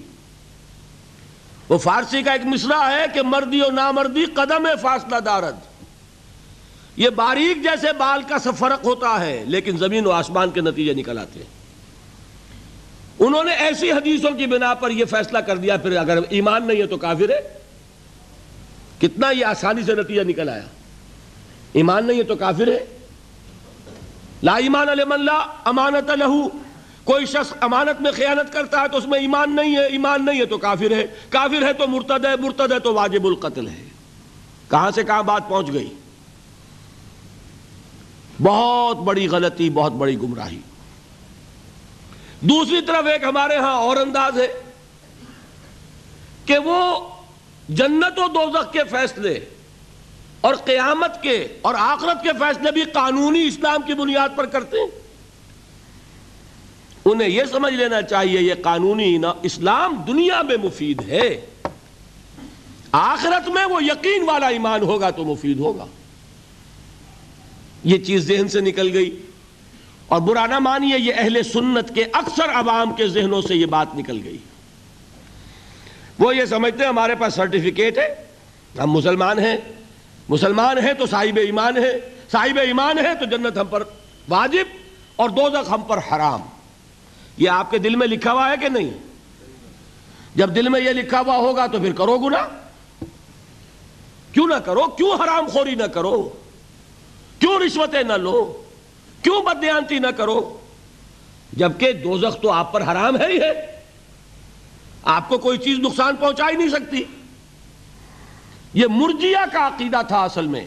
یہ دوسری انتہا تھی جو آج اہل سنت کے اکثر لوگوں کے دلوں میں بات بیٹھ گئی۔ عوام کے اندر جوہلا کے اندر۔ ان دونوں چیزوں سے بچیے۔ تیسری ایک غلطی کی اہل تشیع نے۔ انہوں نے کیا غلطی کی؟ ایمان اور اسلام کے فیصلے دنیا میں کرنے لگ گئے۔ فلاں مومن تھے، باقی سب مسلم مسلم ہی تھے۔ اور باقی سب منافق ہی تھے۔ یہ فیصلہ کرنے کا کسی کو اختیار نہیں۔ دنیا میں فیصلہ صرف یہ ہوگا کہ کافر تھا یا مسلمان۔ چھٹی۔ تیسری کیٹیگری آپ طے نہیں کر سکتے۔ اس لیے کہ قانونی اصطلاحات یہی دو ہیں۔ سمجھ لیجیے ان باتوں کو۔ مجھے کوئی دھواں دھار تقریر نہیں کرنی، بات سمجھانی ہے۔ دیکھیے، قانونی سطح پر انسانوں کی تقسیمیں ہوں گی صرف دو۔ یا مسلم یا غیر مسلم۔ یہ ہے قانونی تقسیم۔ اب جو مسلم ہے، وہ مومن بھی ہو سکتا ہے۔ وہ منافق بھی ہو سکتا ہے۔ بات سمجھ رہے لیکن منافق کوئی قانونی اینٹی نہیں ہے۔ دنیا میں ہم کسی کو منافق نہیں کہہ سکتے۔ ہاں حضور کہہ سکتے تھے۔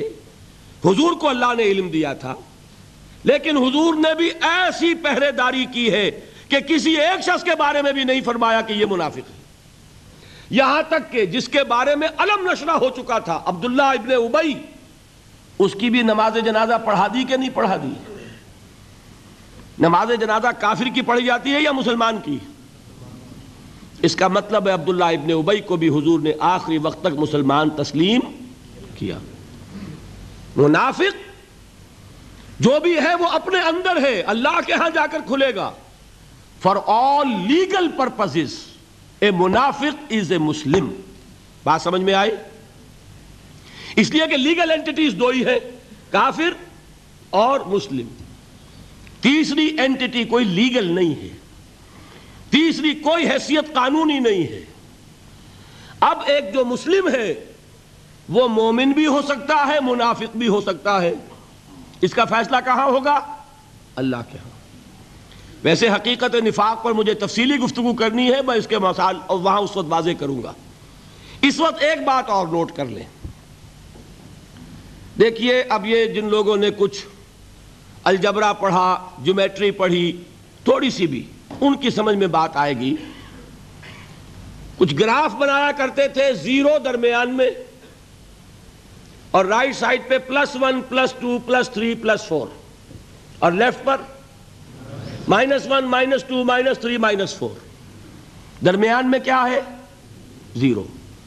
یہ تیسری شکل بھی ممکن ہے۔ پلس ون کیا ہے ایمان کا پہلا درجہ؟ پلس ٹو کیا ہے ایمان کا دوسرا درجہ؟ پلس تھری کیا ہوگا ایمان کا اور درجہ؟ اور ابو بکر کا مقام کیا ہوگا؟ Plus infinity. انتہائی درجے میں وہ پلس ہو ہوتا چلا جائے گا تو وہ ابو بکر کا ایمان ہوگا، ٹھیک ہے؟ اور مائنس ون نفاق کا پہلا درجہ۔ مائنس ٹو، مائنس تھری اور مائنس انفینٹی عبداللہ ابن ابئی رئیس المنافقین۔ سمجھ میں آ گیا؟ درمیان میں زیرو بھی تو ہے ہے کہ نہیں؟ یہ تیسری شکل ممکن ہے۔ جو شخص مسلم ہے، وہ نہ مومن ہو، نہ منافق ہو۔ بین بین ہو۔ یہ بھی ممکن ہے۔ اوپر سے مسلم، اندر ایمان۔ مسلم بھی ہو گیا، مومن بھی ہو گیا۔ اوپر سے مسلم، اندر منافق۔ مسلم بھی ہو گیا، منافق بھی ہو گیا۔ اوپر سے مسلم اندر نہ نفاق، نہ ایمان، اب وہ نرا مسلم ہو گیا۔ اور سچ پوچھئے تو ہم جو بیٹھے ہیں وہ وہی کچھ ہے۔ اللہ ماشاء اللہ منافق نہیں ہے اللہ کے فضل و کرم سے۔ کوئی ہوگا، ہم نہیں جانتے۔ منافق نہیں ہے۔ یہ بڑا دھوکہ پڑ جاتا ہے بعض اوقات کہ ہم اپنے جذبات میں آ کر کہہ بیٹھتے ہیں، یہ مسلمان منافق ہے منافق نہیں ہے۔ ہاں مومن بھی نہیں۔ ایمان کسی اور شے کا نام ہے۔ ایمان ہوتا ہے تو سورج کے مانند دمکتا ہے۔ ایمان ہوتا ہے، عمل جو ہے اس کا نکھرتا ہے۔ ایمان ہوتا ہے تو توکل، راضی برضائے رب، اطاعت رب، اتباع رسول، نیکی، بھلائی، اخلاق، یہ ہے ایمان۔ تو ہمارا کیا حال ہے اکثر و بیشتر؟ نہ مومن، نہ منافق بین بین میں ہے۔ اور یہ آیت جس پر میں گفتگو کر رہا ہوں، یہ اصل میں ایسے ہی لوگوں سے متعلق ہے۔ قالت الاراب آمنا قلم تو مینو پلس کا انکار ہو گیا نا۔ ایمان تو نہیں ہے تمہارے اندر۔ ولیکن قولو اسلمنا، درمیان میں آ گئے۔ ولما يدخل الايمان في قلوبكم مزید تاکید ہو گئی، ایمان تمہارے دلوں میں داخل نہیں ہوا۔ لیکن اب آگے چلیے۔ وَإِن تُطِيعُ اللَّهَ وَرَسُولَهُ لَا يَلِدْكُم مِّنْ أَعْمَالِكُمْ شَيْئًا۔ اگر تم اللہ اور اس کے رسول کی اطاعت کرتے رہو گے، اللہ تمہارے عمل میں کوئی کمی نہیں کرے گا۔ اس سے ثابت ہو گیا منافق بھی نہیں۔ اس لیے کہ منافق کا کوئی عمل قبول نہیں۔ منافق تو وہ مائنس ویلیو ہے، اس کے ساتھ کوئی نیکی قبول ہو نہیں سکتی۔ کیا عبداللہ ابن عبی کی نمازیں قبول ہوئی اگرچہ وہ نماز حضور کی امامت میں ادا کی جا رہی ہے، لیکن کیا اس کی نماز قبول ہو سکتی تھی؟ وہ آپ کو یاد ہوگا واقعہ، جب مرا ہے وہ شخص رئیس المنافقین، عبداللہ ابن ابئی اس کے بیٹے ہیں عبداللہ ابن عبداللہ ابن ابئی وہ مومن صادق، نوجوان نہایت صالح۔ اب ایک سعادت میں بیٹے کو تو باپ سے محبت ہوگی کہ نہیں ہوگی؟ وہ بیٹا حاضر ہوتا ہے حضور کی خدمت میں۔ حضور میرے والد کا انتقال ہو گیا۔ آپ اپنا کرتا عنایت فرما دیجیے تاکہ میں اس میں اس کو کفن دوں۔ حضور نے سوچا اور کرتا اتار کے دے دیا۔ حضرت عمر کھڑے ہو گئے۔ وہ تو تھے نا، ان کا جلال۔ اور ضبط نہیں کر سکتے تھے۔ ان کا وہ انداز تھا جو حضرت موسا کا تھا۔ حضرت خضر کو تین دفعہ ٹوکا کے نہیں، یہ کیا کیا تم نے؟ بغیر کسی جرم کے اس بچے کو ختم کر دیا۔ یہ کیا کیا تم نے؟ کشتی کو تم نے توڑ دیا، مارو گے ان کو جو اس کے اندر سوار ہیں۔ یہ کیا کیا؟ یہ دیوار سیدھی کر دی، یہ بدبخت انہوں نے ہمیں کھانے کو بھی نہیں دیا اور ان کی دیوار سیدھی کر رہے تو حضرت موسا علیہ السلام خاموش نہیں رہ سکتے تھے۔ ان نقل تستیا مایا صبرا. یہی معاملہ حضرت عمر فاروق کا تھا۔ کھڑے ہو گئے، حضور کیا کر رہے ہیں؟ اس دشمن خدا کو آپ اپنا کرتا دے رہے اس نے یہ کیا، اس نے یہ کیا، اس نے یہ کیا۔ حضور مسکرا کر فرماتے ہیں، عمر، میرا کرتا اسے اللہ کے عذاب سے نہیں بچا سکے گا۔ کبھی سنا آپ نے؟ لیکن ایک ہے مروت، ایک ہے شرافت۔ اس نیک اور صالح نوجوان نے آ کر مجھ سے ایک بات کہی۔ مجھ سے سوال کیا نا۔ کیا میری شرافت اور مروت اسے گوارا کر سکتی ہے کہ اس کا ہاتھ میں خالی لوٹا دوں؟ لیکن یہ نہیں کہ میرا کرتا اسے عذاب سے بچا لے گا۔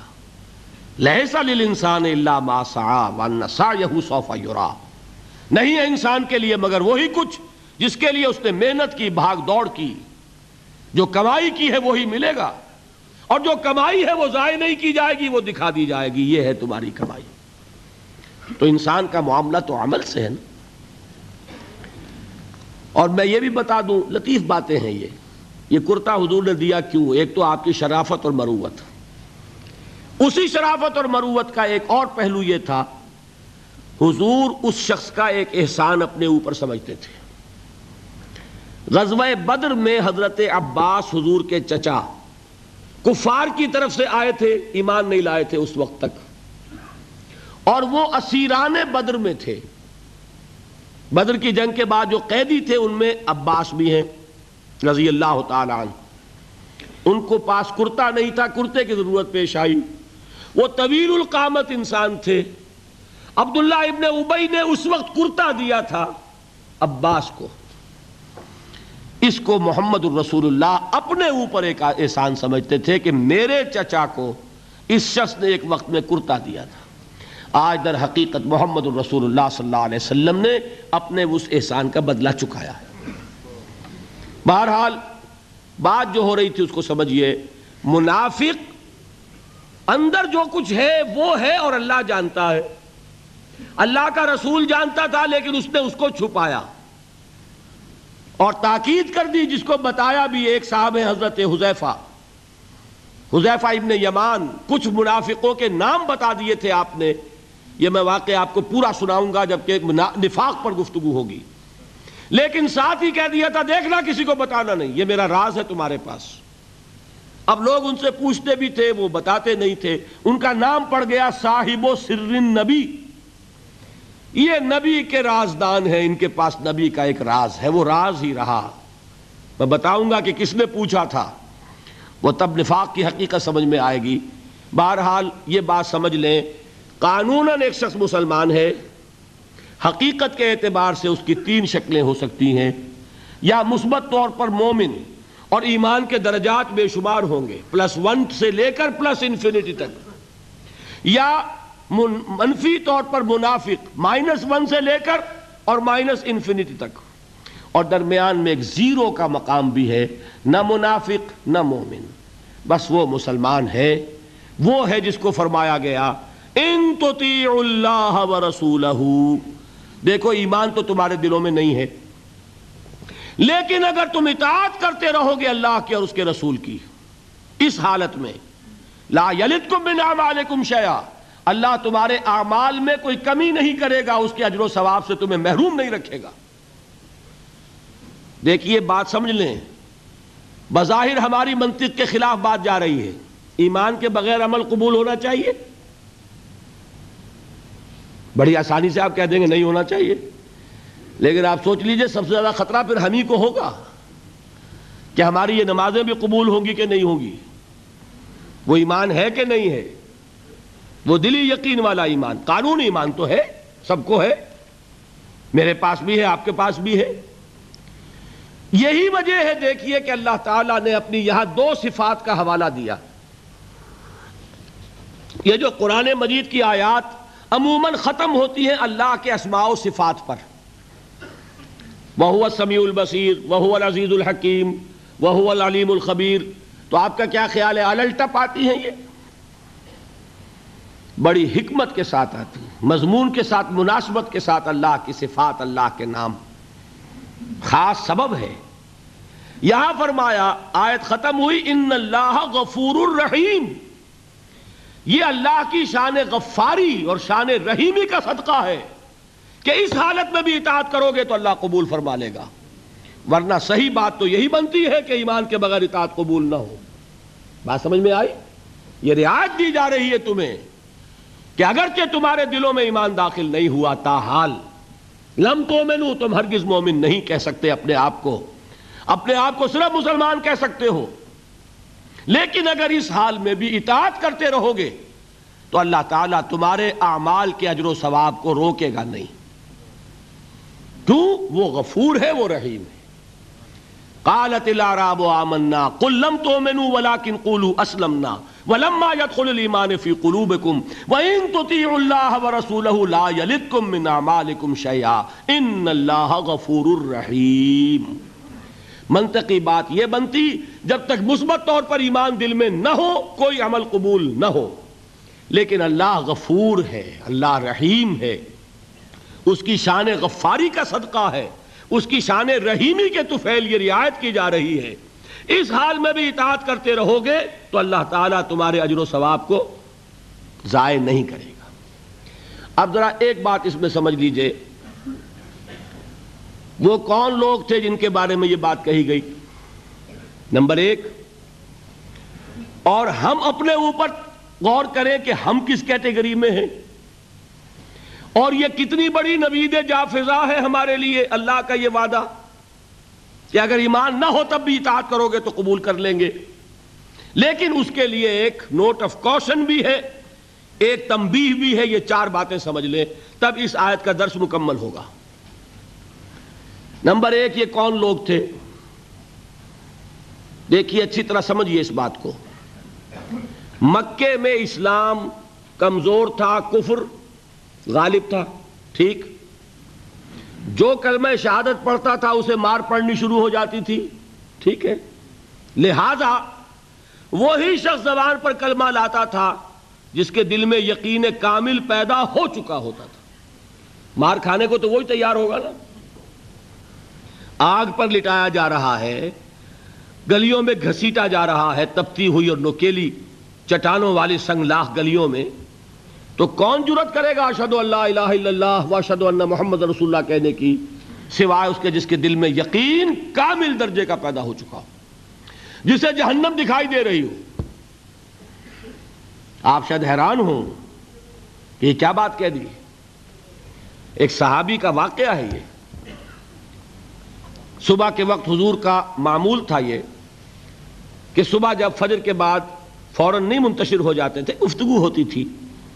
کسی نے خواب تو کیا ہوتا تھا تو خواب بیان کرتا تھا۔ حضور تعبیر بیان فرماتے تھے۔ حضور نے ایک صحابی سے ایسے سوال کر لیا کیفا تھا کیسے صبح کی؟ کس حال میں صبح ہوئی آج؟ اب انہوں نے جو جواب دیا وہ بڑا غیر معمولی تھا۔ اسبح تو مومن حقا یا رسول اللہ۔ اے اللہ کے رسول، سچے مومن کی صبح مجھے نصیب ہوئی۔ غیر معمولی جواب تھا نا؟ بڑا دعویٰ تھا اس میں۔ اسبح تو مومن حقا۔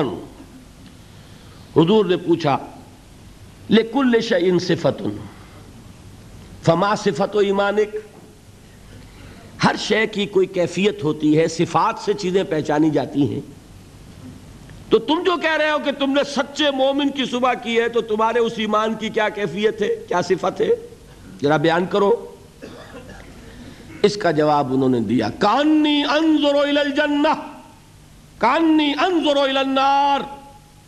اے اللہ کے رسول، میری کیفیت یہ ہے کہ جیسے میں جہنم کو اپنی آنکھوں سے دیکھ رہا ہوں اور جیسے کہ جنت میری نگاہوں کے سامنے موجود ہے۔ وہ یقین کی کیفیت اللہ نے مجھے عطا فرمائی۔ تو یہ بھی ہو سکتا ہے۔ اور حضور نے فرمایا، حدیث جبرائیل میں ہے، حضرت جبرائیل نے تین سوال کیے تھے۔ اخبرنی علی اسلام اخبرنی علی ایمان اخبرنی علی احسان احسان کی کیا تعریف کی آپ نے؟ ان تعبد اللہ کا تراہ فإن لم تکن تراہ فإنہو یراک۔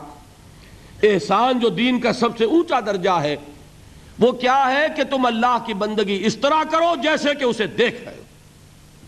اللہ تعالیٰ یقین کی یہ کیفیت ہمیں عطا فرمائے۔ بہرحال، میں بیان یہ کر رہا تھا کہ وہ لوگ جو ایمان لائے مکے میں، وہ وہ تھے کہ جو یقین کامل پیدا ہوا تو انہوں نے کلمہ شہادت ادا کیا۔ گویا ایمان پہلے اسلام بعد میں، ٹھیک۔ لیکن مدینے میں آ کر حالت بدل گئی۔ اب مار نہیں پڑتی۔ کبھی کبھی جنگ آ جاتی ہے، کہتے ہیں نکلو اللہ کی راہ میں، ویسے تو مارنی پڑتی نا۔ لہذا اب صورت بدلنی شروع ہوئی۔ ایسے لوگ بھی تھے مدنی دور میں بھی، جو یقین کامل کے بعد ہی ایمان لاتے تھے اور اسلام لاتے تھے۔ لیکن ایسے لوگ بھی اب شروع ہو گئے کہ بھائی پورے قبیلے نے فیصلہ کر لیا ہے ایمان لانے کا، چلو تم بھی جاؤ۔ اب پورا قبیلہ لا رہا ایمان تو کٹنا تو نہیں سوچتے۔ چلو بھائی، چل کے حضور کے ہاتھ پر بیعت کی، اسلام لے آئے۔ لیکن کوئی دھوکہ دینے کا ارادہ بھی نہیں ہے۔ سمجھے نا دل میں یہ نہیں ہے کہ اسلام کی کوئی جڑ کاٹنی ہے اس طرح، کوئی سازش ہے، کوئی دھوکہ ہے، کوئی فریب ہے، یہ نہیں۔ لیکن مثبت طور پر وہ یقین والی بات بھی ابھی پیدا نہیں ہوئی۔ بات سمجھ رہے ہیں؟ یہ کیفیت کب شدید ہو گئی؟ اذا جا نصر اللہ والفتح ورائت الناس يدخلون فی دین اللہ افواجا۔ جب فتح حاصل ہو گئی، اللہ کی مدد آ گئی اور فوج در فوج لوگ ایمان میں داخل ہو رہے ہیں۔ اس وقت جو رو چلی ہے، اس رو میں اکثر لوگ کون تھے۔ دھوکہ نہیں تھا، لہذا منافق بھی نہیں۔ لیکن مثبت طور پر وہ یقین والی بات بھی نہیں۔ وہ تھے لوگ، قالت العراب آمنا، قل لم تؤمنوا ولكن قولوا اسلم۔ یہ بدو دعویٰ کر رہے ہیں، ہم ایمان لے آئے۔ اے نبی، ان سے کہہ دیجیے، تم ایمان ہرگز نہیں لائے ہو۔ یوں کہو ہم اسلام لے آئے ہیں۔ ولما يدخل الايمان في قلوبكم، اور ایمان ابھی تمہارے دلوں میں داخل نہیں ہوا۔ لیکن ہم اپنی شان غفاری اور شان رحیمی کے تفیل تم سے یہ رعایت کر رہے ہیں۔ اگر اطاعت کرتے رہو گے اللہ اور اس کے رسول کی، تو تمہارے اعمال میں کوئی کمی نہیں ہوگی۔ سمجھ آ گئی بات؟ اب اپنے حالت پر غور کیجیے، ہمارا حال کیا ہے؟ وہاں رو چلی تھی اور یہاں ایک چکر چل رہا ہے۔ باپ کا بیٹا مسلمان، اس کا اگلا بیٹا مسلمان۔ وہ جو میں نے کہا تھا، ہم مسلمان کیوں ہیں؟ بائی ایکسیڈنٹ آف برتھ ہم سوچ کر ایمان لائیں کیا؟ ہم نے خود غور و فکر کے بعد ایمان قبول کیا ہے۔ اللہ جس سے توفیق دے دے۔ ہو سکتا ہے، اب بھی ہو سکتا ہے۔ سوچئے، غور کیجیے، تفکر کیجیے۔ شعوری طور پر ایمان لائیے، وہ ایمان اور ہوگا۔ اب تک ہم میں سے اکثر کا حال کیا ہے کہ صرف ایک چکر ہے، نسلی۔ نسل بعد نسل اسلام آ گیا۔ اسلام تو آ گیا، کیا ایمان بھی آ جائے گا اس طرح؟ ایمان نہیں آتا اس طرح۔ اسلام آیا ہے۔ ہمارا حال کیا ہے اکثر و بیشتر، وہ اسی آیت کے مصداق ہے۔ قالت العراب آمنا قل لم تؤمنوا ولكن قولوا اسلمنا ولما يدخل الايمان في قلوبكم۔ تو بتائیے ہمارے لیے کتنی بڑی نوید ہے یہ، کتنی بڑی خوشخبری ہے یہ کہ اللہ نے یہ وعدہ کر لیا ہے۔ اگر بات یہ ہوگی کہ جب تک ایمان نہیں ہوگی، نہ نماز قبول، نہ روزہ قبول، تو ہمارا کوئی مقام پھر تھا؟ اللہ نے کتنی بڑی اپنی رحمت فرمائی، کتنا فضل فرمایا۔ اس حالت میں بھی اطاعت کرو گے تو اللہ تمہارے اعمال کا اجر و ثواب عطا کر دے گا۔ اب چوتھی چیز نوٹ آف کوشن یہ اطاعت ہونی چاہیے، کلی اطاعت، جزوی نہیں۔ جزوی اطاعت اطاعت نہیں۔ اللہ کے دس احکام ہیں، پانچ آپ نے مان لیے، پانچ آپ نے ٹھوکر مار دیے۔ کیا کہیں گے اسے؟ یہ اطاعت ہے؟ سمجھ لیجیے، یہ جزوی اطاعت اطاعت نہیں۔ اس پر تو اللہ کا غضب بھڑکتا ہے۔ افتو میں نونا بے باز کتاب و تکفرونا بے باز کیا تم ہماری شریعت، ہماری کتاب، ہمارے قانون اس کے کچھ حصے کو مانتے اور کچھ کو نہیں مانتے؟ فما جزاء من يفعل ذلك منكم الا خزي في الحياه الدنيا ويوم القيامه يردون الى اشد العذاب۔ جو کوئی بھی یہ طرز عمل اختیار کرے گا، اس کی سزا اس کے سوا اور کچھ نہیں ہے کہ دنیا میں انہیں ذلیل و خار کر دیا جائے اور قیامت کے دن شدید ترین عذاب میں جھونک دیا جائے۔ وَمَ اللَّهُ بِغَافِلٍ أَمَّا تَعْمَلُونَ۔ اور اللہ غافل اور بے خبر نہیں ہے تمہارے کرتوتوں سے۔ He knows you. Knows you through and through وہ جانتا ہے وہ تو تمہاری نیتوں کو جانتا ہے۔ ان اللہ لا ينظر الى صورکم ولا اموالکم ولكن ينظر الى قلوبکم واعمالکم اللہ تمہاری صورتوں کو اور تمہارے مالوں کو نہیں دیکھتا، وہ تمہارے دلوں کو اور تمہارے عملوں کو دیکھتا ہے۔ یہ حدیث کے الفاظ ہیں۔ تو یہ جو جزوی اطاعت ہے، یہ اطاعت نہیں کہلائے گی، بلکہ یہ تمسخر کہلائے گا، ڈٹھائی کہلائے گی۔ استحضاء کہلائے گا، دین کا مذاق اڑانا کہلائے گا۔ بات سمجھ رہے ہیں کہ نہیں؟ اور میں اور منطقی طور پر ثابت کر دوں کہ اگر آپ نے اللہ کے کچھ احکام مانے، کچھ نہیں مانے، تو جو مانے وہ بھی اللہ کے نہیں مانے۔ بظاہر بات میں بڑی عجیب کہہ رہا ہوں۔ اللہ کا ایک حکم آپ نے مانا، ایک نہیں مانا۔ بتائیے جو نہیں مانا، کیوں نہیں مانا؟ کہ نفس کو پسند نہیں۔ جو مانا کیوں مانا؟ کہ نفس کو پسند ہے۔ دونوں حالتوں میں کس کی بات مانی؟ نفس کی۔ اگر اللہ کی بات ماننی تھی تو پھر تو وہ بات بھی اللہ کی ہے۔ جب آپ نے اللہ کی ایک بات رد کر دی، کیوں؟ کہ نفس کو پسند نہیں۔ اور جو مانی تو اس لیے مانی کہ نفس نے ویٹو ہے، اوکے کر دیا، ٹھیک ہے۔ تو اصل آپ کا افسر کون ہوا؟ نفس یا اللہ؟ اللہ کا حکم ہوتا تو جو حکم ہے وہ ماننا پڑے گا۔ معلوم ہوا کہ آپ نے ویٹو دیا ہوا ہے نفس کو۔ تو جس کے پاس ویٹو، اسی کی اطاعت۔ بظاہر آپ اللہ کا حکم مان رہے حقیقت میں اپنے نفس کا حکم مان رہے اللہ کہ آپ کی اطاعت کلی ہو، جو اللہ کا حکم، سر تسلیم خم۔ ہاں یہ ہو سکتا ہے۔ وقتی طور پر کوئی خطا ہو جائے۔ جذبات کی رو میں آپ بہ گئے، غلطی ہو گئی۔ ایسا جب بھی ہوتا ہے، فوراً توبہ کرتا ہے انسان۔ جذبات کا معاملہ ہوتا ہے، جیسے کہ طوفان آتا ہے پہاڑی علاقے میں۔ میدانی علاقے میں سیلاب آئے گا تو آہستہ آہستہ آتا ہے اور آہستہ آہستہ اترتا بھی ہے۔ پہاڑی علاقے میں سیلاب آتا ہے تو طوفانی شکل میں آتا ہے، فوراً ختم بھی ہو جاتا ہے۔ نا ایسا؟ جذبات کا معاملہ یہ ہوتا ہے۔ طوفان کی طرح جذبات چڑھے، اس وقت آپ سے غلطی ہو گئی۔ فوراً اتر جائے گا طوفان اور آپ پچھتائیں گے کہ میں کیا کر بیٹھا۔ فوراً رجوع کریں گے، فوراً توبہ کریں گے۔ ایسے شخص کی توبہ کو قبول کرنا اللہ نے اپنے ذمے قرار دیا ہے۔ انما التوبۃ علی اللہ للذین یعملون السوء بجہالۃ ثم یتوبون من قریب۔ اللہ تعالیٰ کے ذمے ہے اپنے ایسے بندے کی توبہ قبول کرنا جو کہیں جہالت میں، نادانی میں، جذبات کی رو میں بہ کر غلط کام کر بیٹھتا ہے، لیکن فوراً ہی توبہ کرتا ہے۔ البتہ جان بوجھ کر آپ نے ود کولڈ ریزننگ جیسے آپ کہتے ہیں نا کولڈ بلڈڈ مرڈر ایک ہے جذبات میں آ کے کسی کو قتل کر دیا۔ آپ کا کوئی ارادہ نہیں تھا۔ آپ جا رہے تھے۔ جاتے ہوئے آپ کا کنگا لگ گیا کسی کو۔ وہ اللہ کا بندہ ایسا غسیل نکلا، اس نے ماں کی گالی دے دی آپ کو۔ آپ کا چڑھ گیا پارا اور آپ نے جو اس کے ایک رسید کیا مر گیا۔ تو کیا آپ کا ارادہ تھا اس کو قتل کرنے کا؟ نہیں تھا۔ جیسے حضرت موسا نے قبطی کے ایک گھوسا مارا۔ فَوَقَزَهُ مُوسَى فَقَزَا عَلَيْهِ وہ ایک گھوسے میں ختم ہو گیا۔ کیا موسا کا ارادہ قتل کا تھا؟ نہیں۔ یہ اور چھ ہے اور ایک ہے، آپ گھر سے ہی چلے ہیں، آج مجھے اس کی جان لینی ہے۔ پستول لے کر چلے، سنبھال کر چلے، گولیاں گن کر چلے۔ اور تاک میں رہے، کہاں موقع ملتا اور آپ نے مارا؟ اس کو کہتے ہیں کولڈ بلڈڈ مرڈر اسی طریقے سے ایک گناہ وہ ہے جو سوچ سمجھ کر ہوتا ہے۔ وہ گناہ کون سا ہوتا ہے؟ اجی کیا کریں؟ کام نہیں چلتا، سودی کاروبار تو کرنا ہی ہے۔ یہ جذباتی بات ہے؟ نہیں۔ یہ آپ کی سوچی سمجھی رائے ہے۔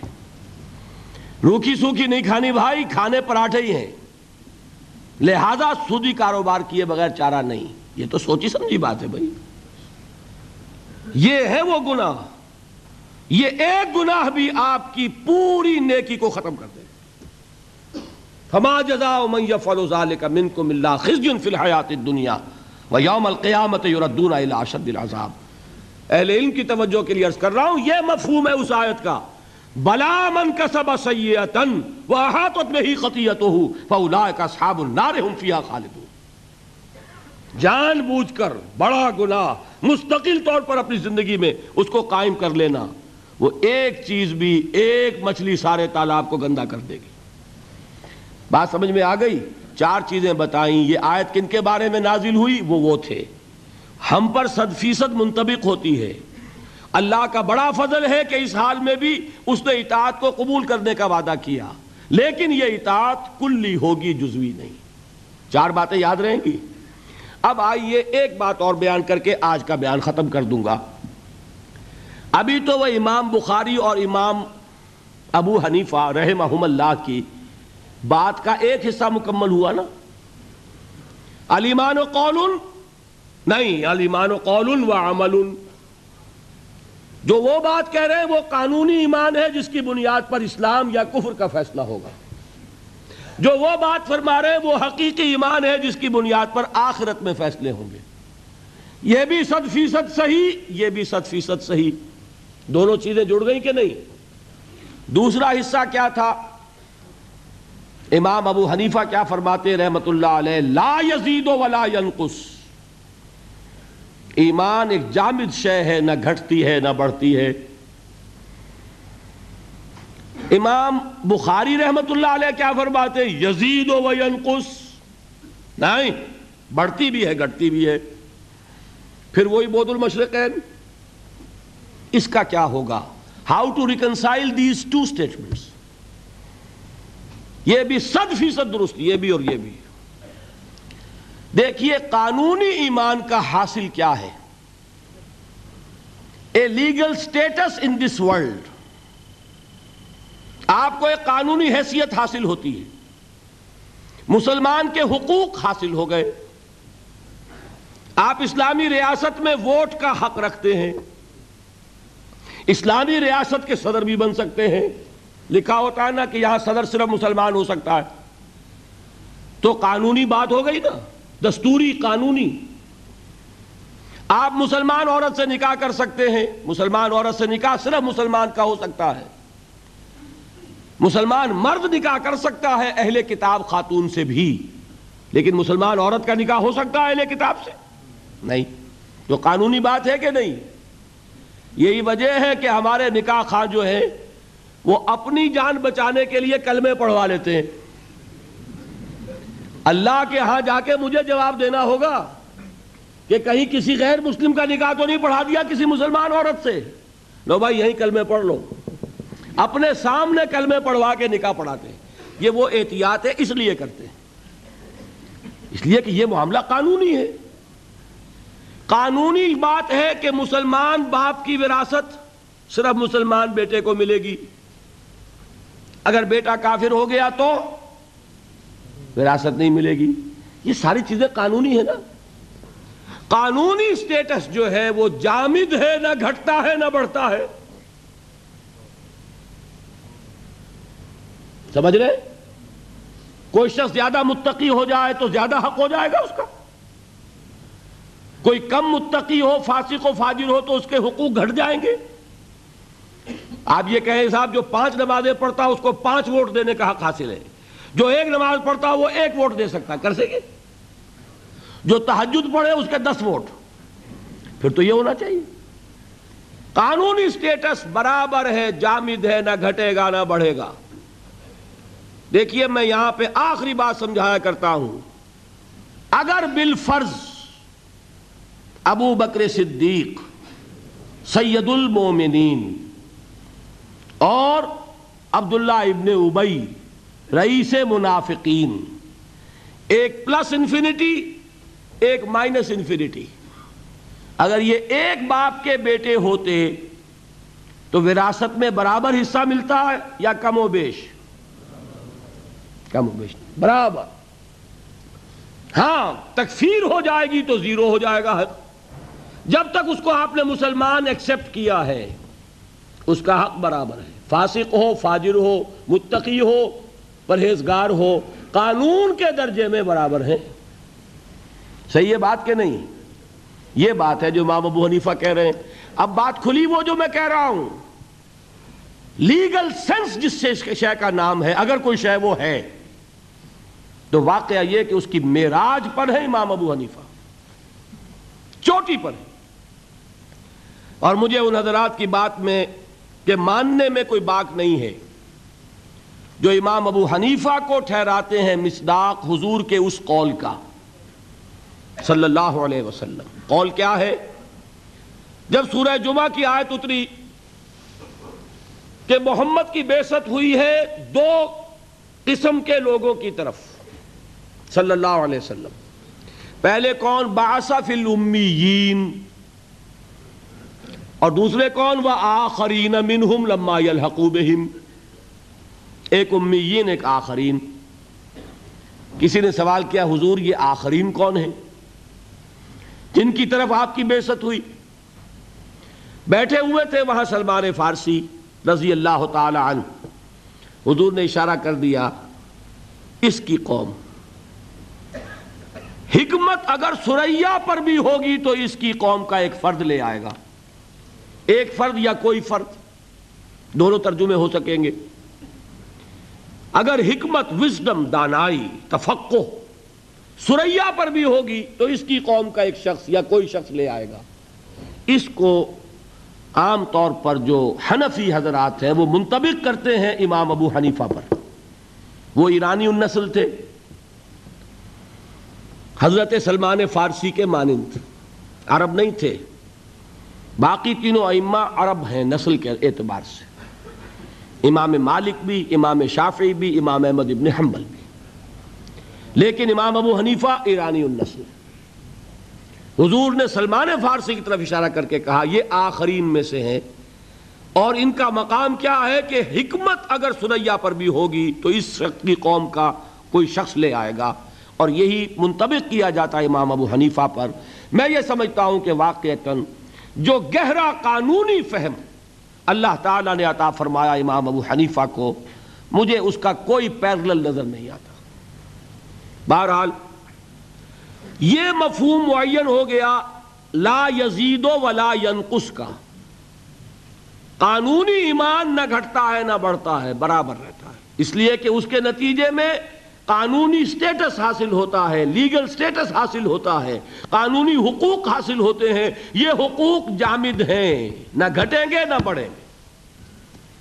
اس کے برعکس، وہ ایمان ایمان حقیقی، کون شخص کہہ سکتا ہے کہ وہ گھٹتا نہیں اور بڑھتا نہیں؟ کوئی کہہ سکتا؟ قرآن کہہ رہا ہو زادت ہم ایمانم و تسلیما، وما زاد ہم اللہ ایمانم و تسلیما۔ لیزدادو ایمانم ما ایمانہم، تاکہ اضافہ ہو ان کے ایمانوں میں اور ایمان کا۔ غزوہ عذاب میں جو لوگ ثابت قدم رہے، وما زادتهم الا ایمانا و تسلیما۔ ان کے اس صبر نے، ثبات نے، استقلال نے ان کے ایمان اور ان کی تسلیم و رضا کی کیفیت میں اضافہ کر دیا تو ایمان کا اضافہ، یہ تو قرآن سے ثابت۔ اور آپ کا تجربہ نہیں ہے۔ کسی صاحب یقین کے پاس بیٹھے اگر صحبت میں کچھ لمحے، تو آپ کو اپنے اندر بھی کچھ حرارت بڑھتی نظر آئے گی کہ نہیں ایمان کی؟ حضور نے فرمایا، کون ہے اللہ کے ولی؟ کون ہے دوست اللہ کے؟ ازارو ذکر اللہ۔ جب انہیں دیکھا جائے، اللہ یاد آ جائے۔ ایسے لوگ ہیں، ان کی صحبت میں بیٹھیں گے، دین کی طرف لگن بڑھے گی، دین کا جذبہ بڑھے گا۔ یہ کیا ہے؟ یہ ایمان ہے؟ اور آوارہ اور بدقماش اور فوش گو اور لطیفہ گو اور یاوا گو قسم کے لوگوں کے پاس بیٹھیں گے، ایمان گھٹے گا کہ نہیں؟ سیدھی بات ہے۔ قرآن پڑھیں گے، ایمان بڑھے گا۔ فوش ناول پڑھیں گے، ایمان گھٹے گا۔ یہ ایمان تو وہ شے ہے، دیکھیے قلب کو کہتے ہی قلب اس لیے ہے، اسے کسی حالت پر قرار ہی نہیں۔ قلب کے کیا معنی؟ بدلنا۔ قلب ماہیت، کیفیت بدل گئی۔ انقلاب، نظام بدل جانا۔ یہ قلب جو ہے، یہ ٹکتا ہی نہیں۔ اس کے لیے تو فرمایا جو ہے، اقبال نے شعر کہ سبات ایک تغیر کو ہے زمانے میں، سکون محال ہے قدرت کے کارخانے میں۔ یہ بات سچ فیصد درست ہے تو دل کے لیے صحیح ہے۔ آپ کے جسم کے ہر حصے کے لیے آرام ہے۔ لیکن دل کے لیے آرام؟ دل کے لیے آرام کا مطلب موت؟ چند منٹ کا آرام کرے گا تو چھٹی۔ آپ کا دماغ آرام کرتا ہے، آپ کے گردے آرام کرتے ہیں، آپ کا میدا آرام کرتا ہے۔ ہر جسم کے عضو کے لیے آرام ہے۔ آپ کا دماغ آرام کرتا ہے جب تک کہ آپ خواب نہیں دیکھ رہے۔ جب آپ سوئے ہوئے خواب دیکھ رہے ہوں، اب صرف جسم آرام کر رہا ہے، دماغ آرام نہیں کر رہا۔ اس نے چکی پیسنی شروع کر دی ہے اپنی۔ اس لیے کہ اسے جتنا آرام چاہیے تھا وہ لے چکا۔ اب خام خواہ آپ پڑے ہوئے، آپ پڑے رہے، وہ اپنا کام شروع کر دے گا۔ تو دماغ جو ہے وہ بھی آرام چاہتا ہے۔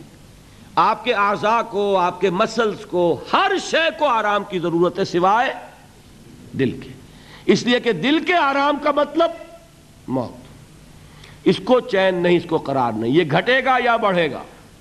ادھر جائے گا یا ادھر جائے گا؟ اور جو قلبی ایمان ہے، اسے کیسے قرار ہو جائے گا؟ وہ یا گھٹے گا یا بڑھے گا۔ ہر لہذا یا بڑھ رہا ہے یا گھٹ رہا ہے۔ اسی لیے حضور نے فرمایا، جس شخص کے دو دن برابر ہو گئے، وہ بڑے گھاٹے میں رہا۔ آج جتنا ایمان ہے، کل بھی اتنا ہی رہا۔ تو گھاٹا ہو گیا نا؟ اس لیے کہ یہ دن اللہ نے جو اور دیا تھا، اس لیے دیا تھا کہ اور ایمان بڑھتا۔ نہیں بڑھا، تو یہ نہیں کہیں گے کہ نفع نہیں ہوا، نہیں نقصان ہو گیا۔ یہ دن تو ضائع ہوا نا۔ اس دن میں جو اضافہ ہونا چاہیے تھا وہ اضافہ نہیں ہوا۔ یہ دن جو ضائع گیا، یہ گھاٹا ہے۔ جس شخص کے دو دن مساوی ہیں، وہ گھاٹے میں ہے۔ وَالْعَصْرِ إِنَّ الْإِنسَانَ لَفِي خُسْرِ۔ غافل تجھے گھڑیال یہ دیتا ہے منا دی گردوں نے گھڑی عمر کی ایک اور گھٹا دی۔ تو یہ بات کہ صد فیصد درست، یہ قول بھی کہ الایمان قول لا یزید ولا ينقص اور یہ قول بھی کہ الایمان قول و عمل و یزید و ینقص۔ یہ معاملہ قانونی ایمان کا، جس کی بنیاد پر دنیا میں کسی کو مسلمان مانا جائے گا۔ یہ معاملہ حقیقی ایمان کا، جس کی بنیاد پر وہاں فیصلے ہوں گے۔ اس معاملے میں، اس سطح پر ایمان اور عمل صالح یوں جڑ جاتے ہیں۔ یہ ایک ایک وحدت جس کو آپ کہتے ہیں آرگینک ہول حیاتیاتی وحدت، جس کے حصے بکرے نہیں ہو سکتے۔ ایمان اور عمل صالح یوں ہے یہی وجہ ہے قرآن میں، ایک جگہ مجھے بتا دیجیے کہ جہاں ایمان، مجرد ایمان کا ذکر آیا ہو، عمل صالح کا نہ ہو۔ وَتِّينِ وَالزَّيْتُونَ وَتُورِ سِينِينَ وَهَذَا الْبَلَدِ الْأَمِينَ لَقَدْ خَلَقْنَا الْإِنسَانَ فِي أَحْسَنِ تَقْوِيمٍ إِلَّا الَّذِينَ آمَنُوا وَعَمِلُوا الصَّالِحَاتِ۔ وَالْعَصْرِ، إِنَّ الْإِنسَانَ لَفِي خُسْرٍ، إِلَّا الَّذِينَ آمَنُوا وَعَمِلُوا الصَّالِحَاتِ وَتَوَاصَوْا بِالْحَقِّ وَتَوَاصَوْا بِالصَّبْرِ. ایک نقطہ اور بیان کر دوں۔ دیکھیے یہ جو سورت العصر سورت التین کا تقابل میں نے کیا تھا، ایک پر انذار، ایک پر تبشیر کا رنگ غالب بتایا تھا نا۔ اب یہاں یہ بات سمجھ لیجیے تواسی بالحق بھی ایک عمل ہے۔ حق کی وسیعت کرنا دعوت دینا، تبلیغ کرنا عمل ہے کہ نہیں؟ تواسی بالصبر بھی ایک عمل ہے۔ لہذا قرآن جب کہتا وہ عامل الصالحات، یہ ساری چیزیں اس میں شامل ہیں۔ صرف یہ کہ سورت العصر میں جو اندر اس کے مزمرات تھے، انہیں اور کھول کر بیان کر دیا۔ وہاں عمل کے تین خانے ہو گئے۔ عمل صالح خود تواسب الحق اس کا ایک لازمی نتیجہ تواسب صبر اس کا ایک دوسرا لازمی نتیجہ۔ سورت التین میں صرف عمل صالح میں یہ ساری بات آ گئی۔ باقی قرآن مجید میں ایسے ایسے مقامات ملیں گے۔ تین تین تین مواقع مرتبہ عمل الصالحات ایمان کے ساتھ جوڑ جوڑ کر لایا جا رہا ہے۔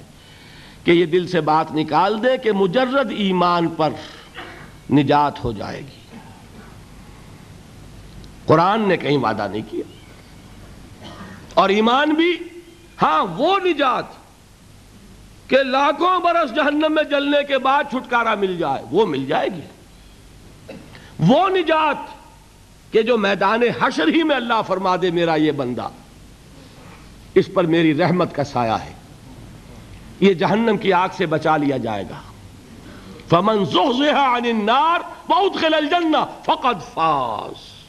وہ اس کامیابی کی بات کر رہا ہوں اس نجات کی بات کر رہا۔ ہوں وہ نجات صرف ایمان سے نہیں ہے، وہ عمل صالح کے ساتھ ہے۔ اس کی شرط لازم ہے لازم و ملزوم ہے اس کو جدا نہیں کر سکتے۔ جس کے لیے میں نے آج احادیث بھی بیان کر دیں۔ میرا جی چاہتا تھا اس عمل صالح کے جو مختلف گوشے ہیں، ان کی بھی تھوڑی سی سیر آج آپ کو کراؤں، لیکن میں آج اسی پر اکتفا کر رہا ہوں۔ انشاءاللہ پھر یہ سلسلہ چل رہا ہے، یہ مضامین دوبارہ بھی۔ انشاءاللہ موقع ملے گا کہ میں جو کمی رہ رہی ہے، اس کی میں تلافی کر دوں گا۔ آج آپ کے علم میں ہوگا کہ میں دبئی گیا اور وہاں سے واپس آیا اور وہاں بھی میں نے کچھ ڈیڑھ گھنٹے سے زائد کی تقریر کی ہے۔ آواز پر بھی اس کا اثر ہے۔ میں ذرا محتاط ہو کے چل رہا ہوں تاکہ ابھی غالباً پانچ دن رہتے ہیں اور تو اس میں ایسا نہ ہو کہ کہیں مجھے مجبور ہو کر بیچ میں بات چھوڑ دینی پڑے۔ اگر ہر موضوع میں کوئی کبھی کثر رہ جائے، کوئی پرواہ نہیں، لیکن بات جو ہے تمام موضوعات کی مکمل ہو جائے، یہ میری پوری کوشش ہوگی۔ تو آپ بھی دعا کریں، اللہ تعالیٰ مجھے توفیق دے۔ اور واقعہ یہ ہے، میں آپ حضرات کے سامنے اپنا یہ تاثر بیان کیے بغیر نہیں رہ سکتا۔ میرا آج یہ خیال تھا کہ حاضری کم ہوگی۔ اس لیے کہ دل بھر بھی جاتا ہے، سن لی باتیں بہت۔ بزم میں اہل نظر بھی ہیں، تماشائی بھی۔ وہ اہل نظر کا تو میں سمجھتا ہوں کہ ذوق بڑھے گا۔ تماشائیوں کا تو گھٹتا ہے آخر۔ بہت سن لیا اور کیا سننا ہے؟ پھر یہ بھی خیال تھا کہ کل تو جمعرات کی وہ وہ تھی اور جمعہ کی شب تھی، جمعہ آنے والا تھا، چھٹی کا دن تھا۔ کل تو آپ کا ورکنگ ڈے ہے، آپ کو کام کرنا ہے۔ اس کے باوجود میں نے جو آپ کے ذوق و شوق کا عالم دیکھا ہے، میں اسے ایک مبارک فال سمجھتا ہوں۔ نیک فال ہے۔ یہ علامت ہے ہوا کے رخ کی۔ ہوا کا رخ جو ہے وہ آپ کو معلوم ہے، تھوڑی سی مٹی آپ لے کر، ریت لے کر اس کو ذرا چھوڑتے ہیں، پتہ چل جاتا ہوا ادھر چل رہی ہے یا ادھر۔ وہ معمولی جو ہے، ایک چٹکی خاک کی بتاتی ہے کہ ہوا کا رخ کیا ہے۔ یہ چیز جو ہے، یہ بھی ہمارے لیے ایک امید افزا بات ہے۔ کوئی کہانیاں نہیں ہیں، کوئی قصے نہیں ہیں۔ کوئی لوگوں کو گالیاں نہیں دی جا رہی۔ کوئی فرقے وارانہ بات نہیں ہو رہی۔ جمع کرنے کی کوشش ہو رہی ہے۔ امام ابو حنیفہ، امام بخاری اگر ان کی باتوں میں کوئی اختلاف نظر آ رہا ہے، تو کہاں جڑتی ہیں جا کر؟ یہ بات بتائی جا رہی ہے۔ دلچسپی ہوتی ہے اختلافی معاملات سے، نور و بشر کا جھگڑا ہو، وہ نور والے بھی آ جائیں گے، بشر والے بھی آ جائیں گے۔ ظاہر بات ہے کہ وہ تو جھگڑے والی بات ہے، یہاں کوئی بات ایسی نہیں۔ اگر اس میں بھی آپ کی یہ دلچسپی ہے، تو میں سمجھتا ہوں کہ یہ ایک نیک فال ہے، اچھی امید افزا صورت ہے۔ اللہ تعالی ہمارے شوق کو اور ذوق کو برقرار رکھے اور اللہ تعالی مجھے ہمت دیے رکھے کہ جس خدمت کا ارادہ لے کر یہاں آیا ہوں، میں اسے پایا تکمیل تک پہنچا سکوں۔ اقول و قولی حاضہ وسطر اللہ علی ولکم ولسائر المسلمین والمسلمات۔ اظہار حیدر صاحب آپ کے یہاں کی ایک جانی پہچانی شخصیت ہیں۔ پچھلے تین دن وہ آتے بھی رہے ہیں، پہلے ہی رو میں ہوتے تھے۔ اس نیشنل سینٹر سے ان کا، پاکستان سینٹر سے ان کا تعلق بہت گہرا رہا ہے۔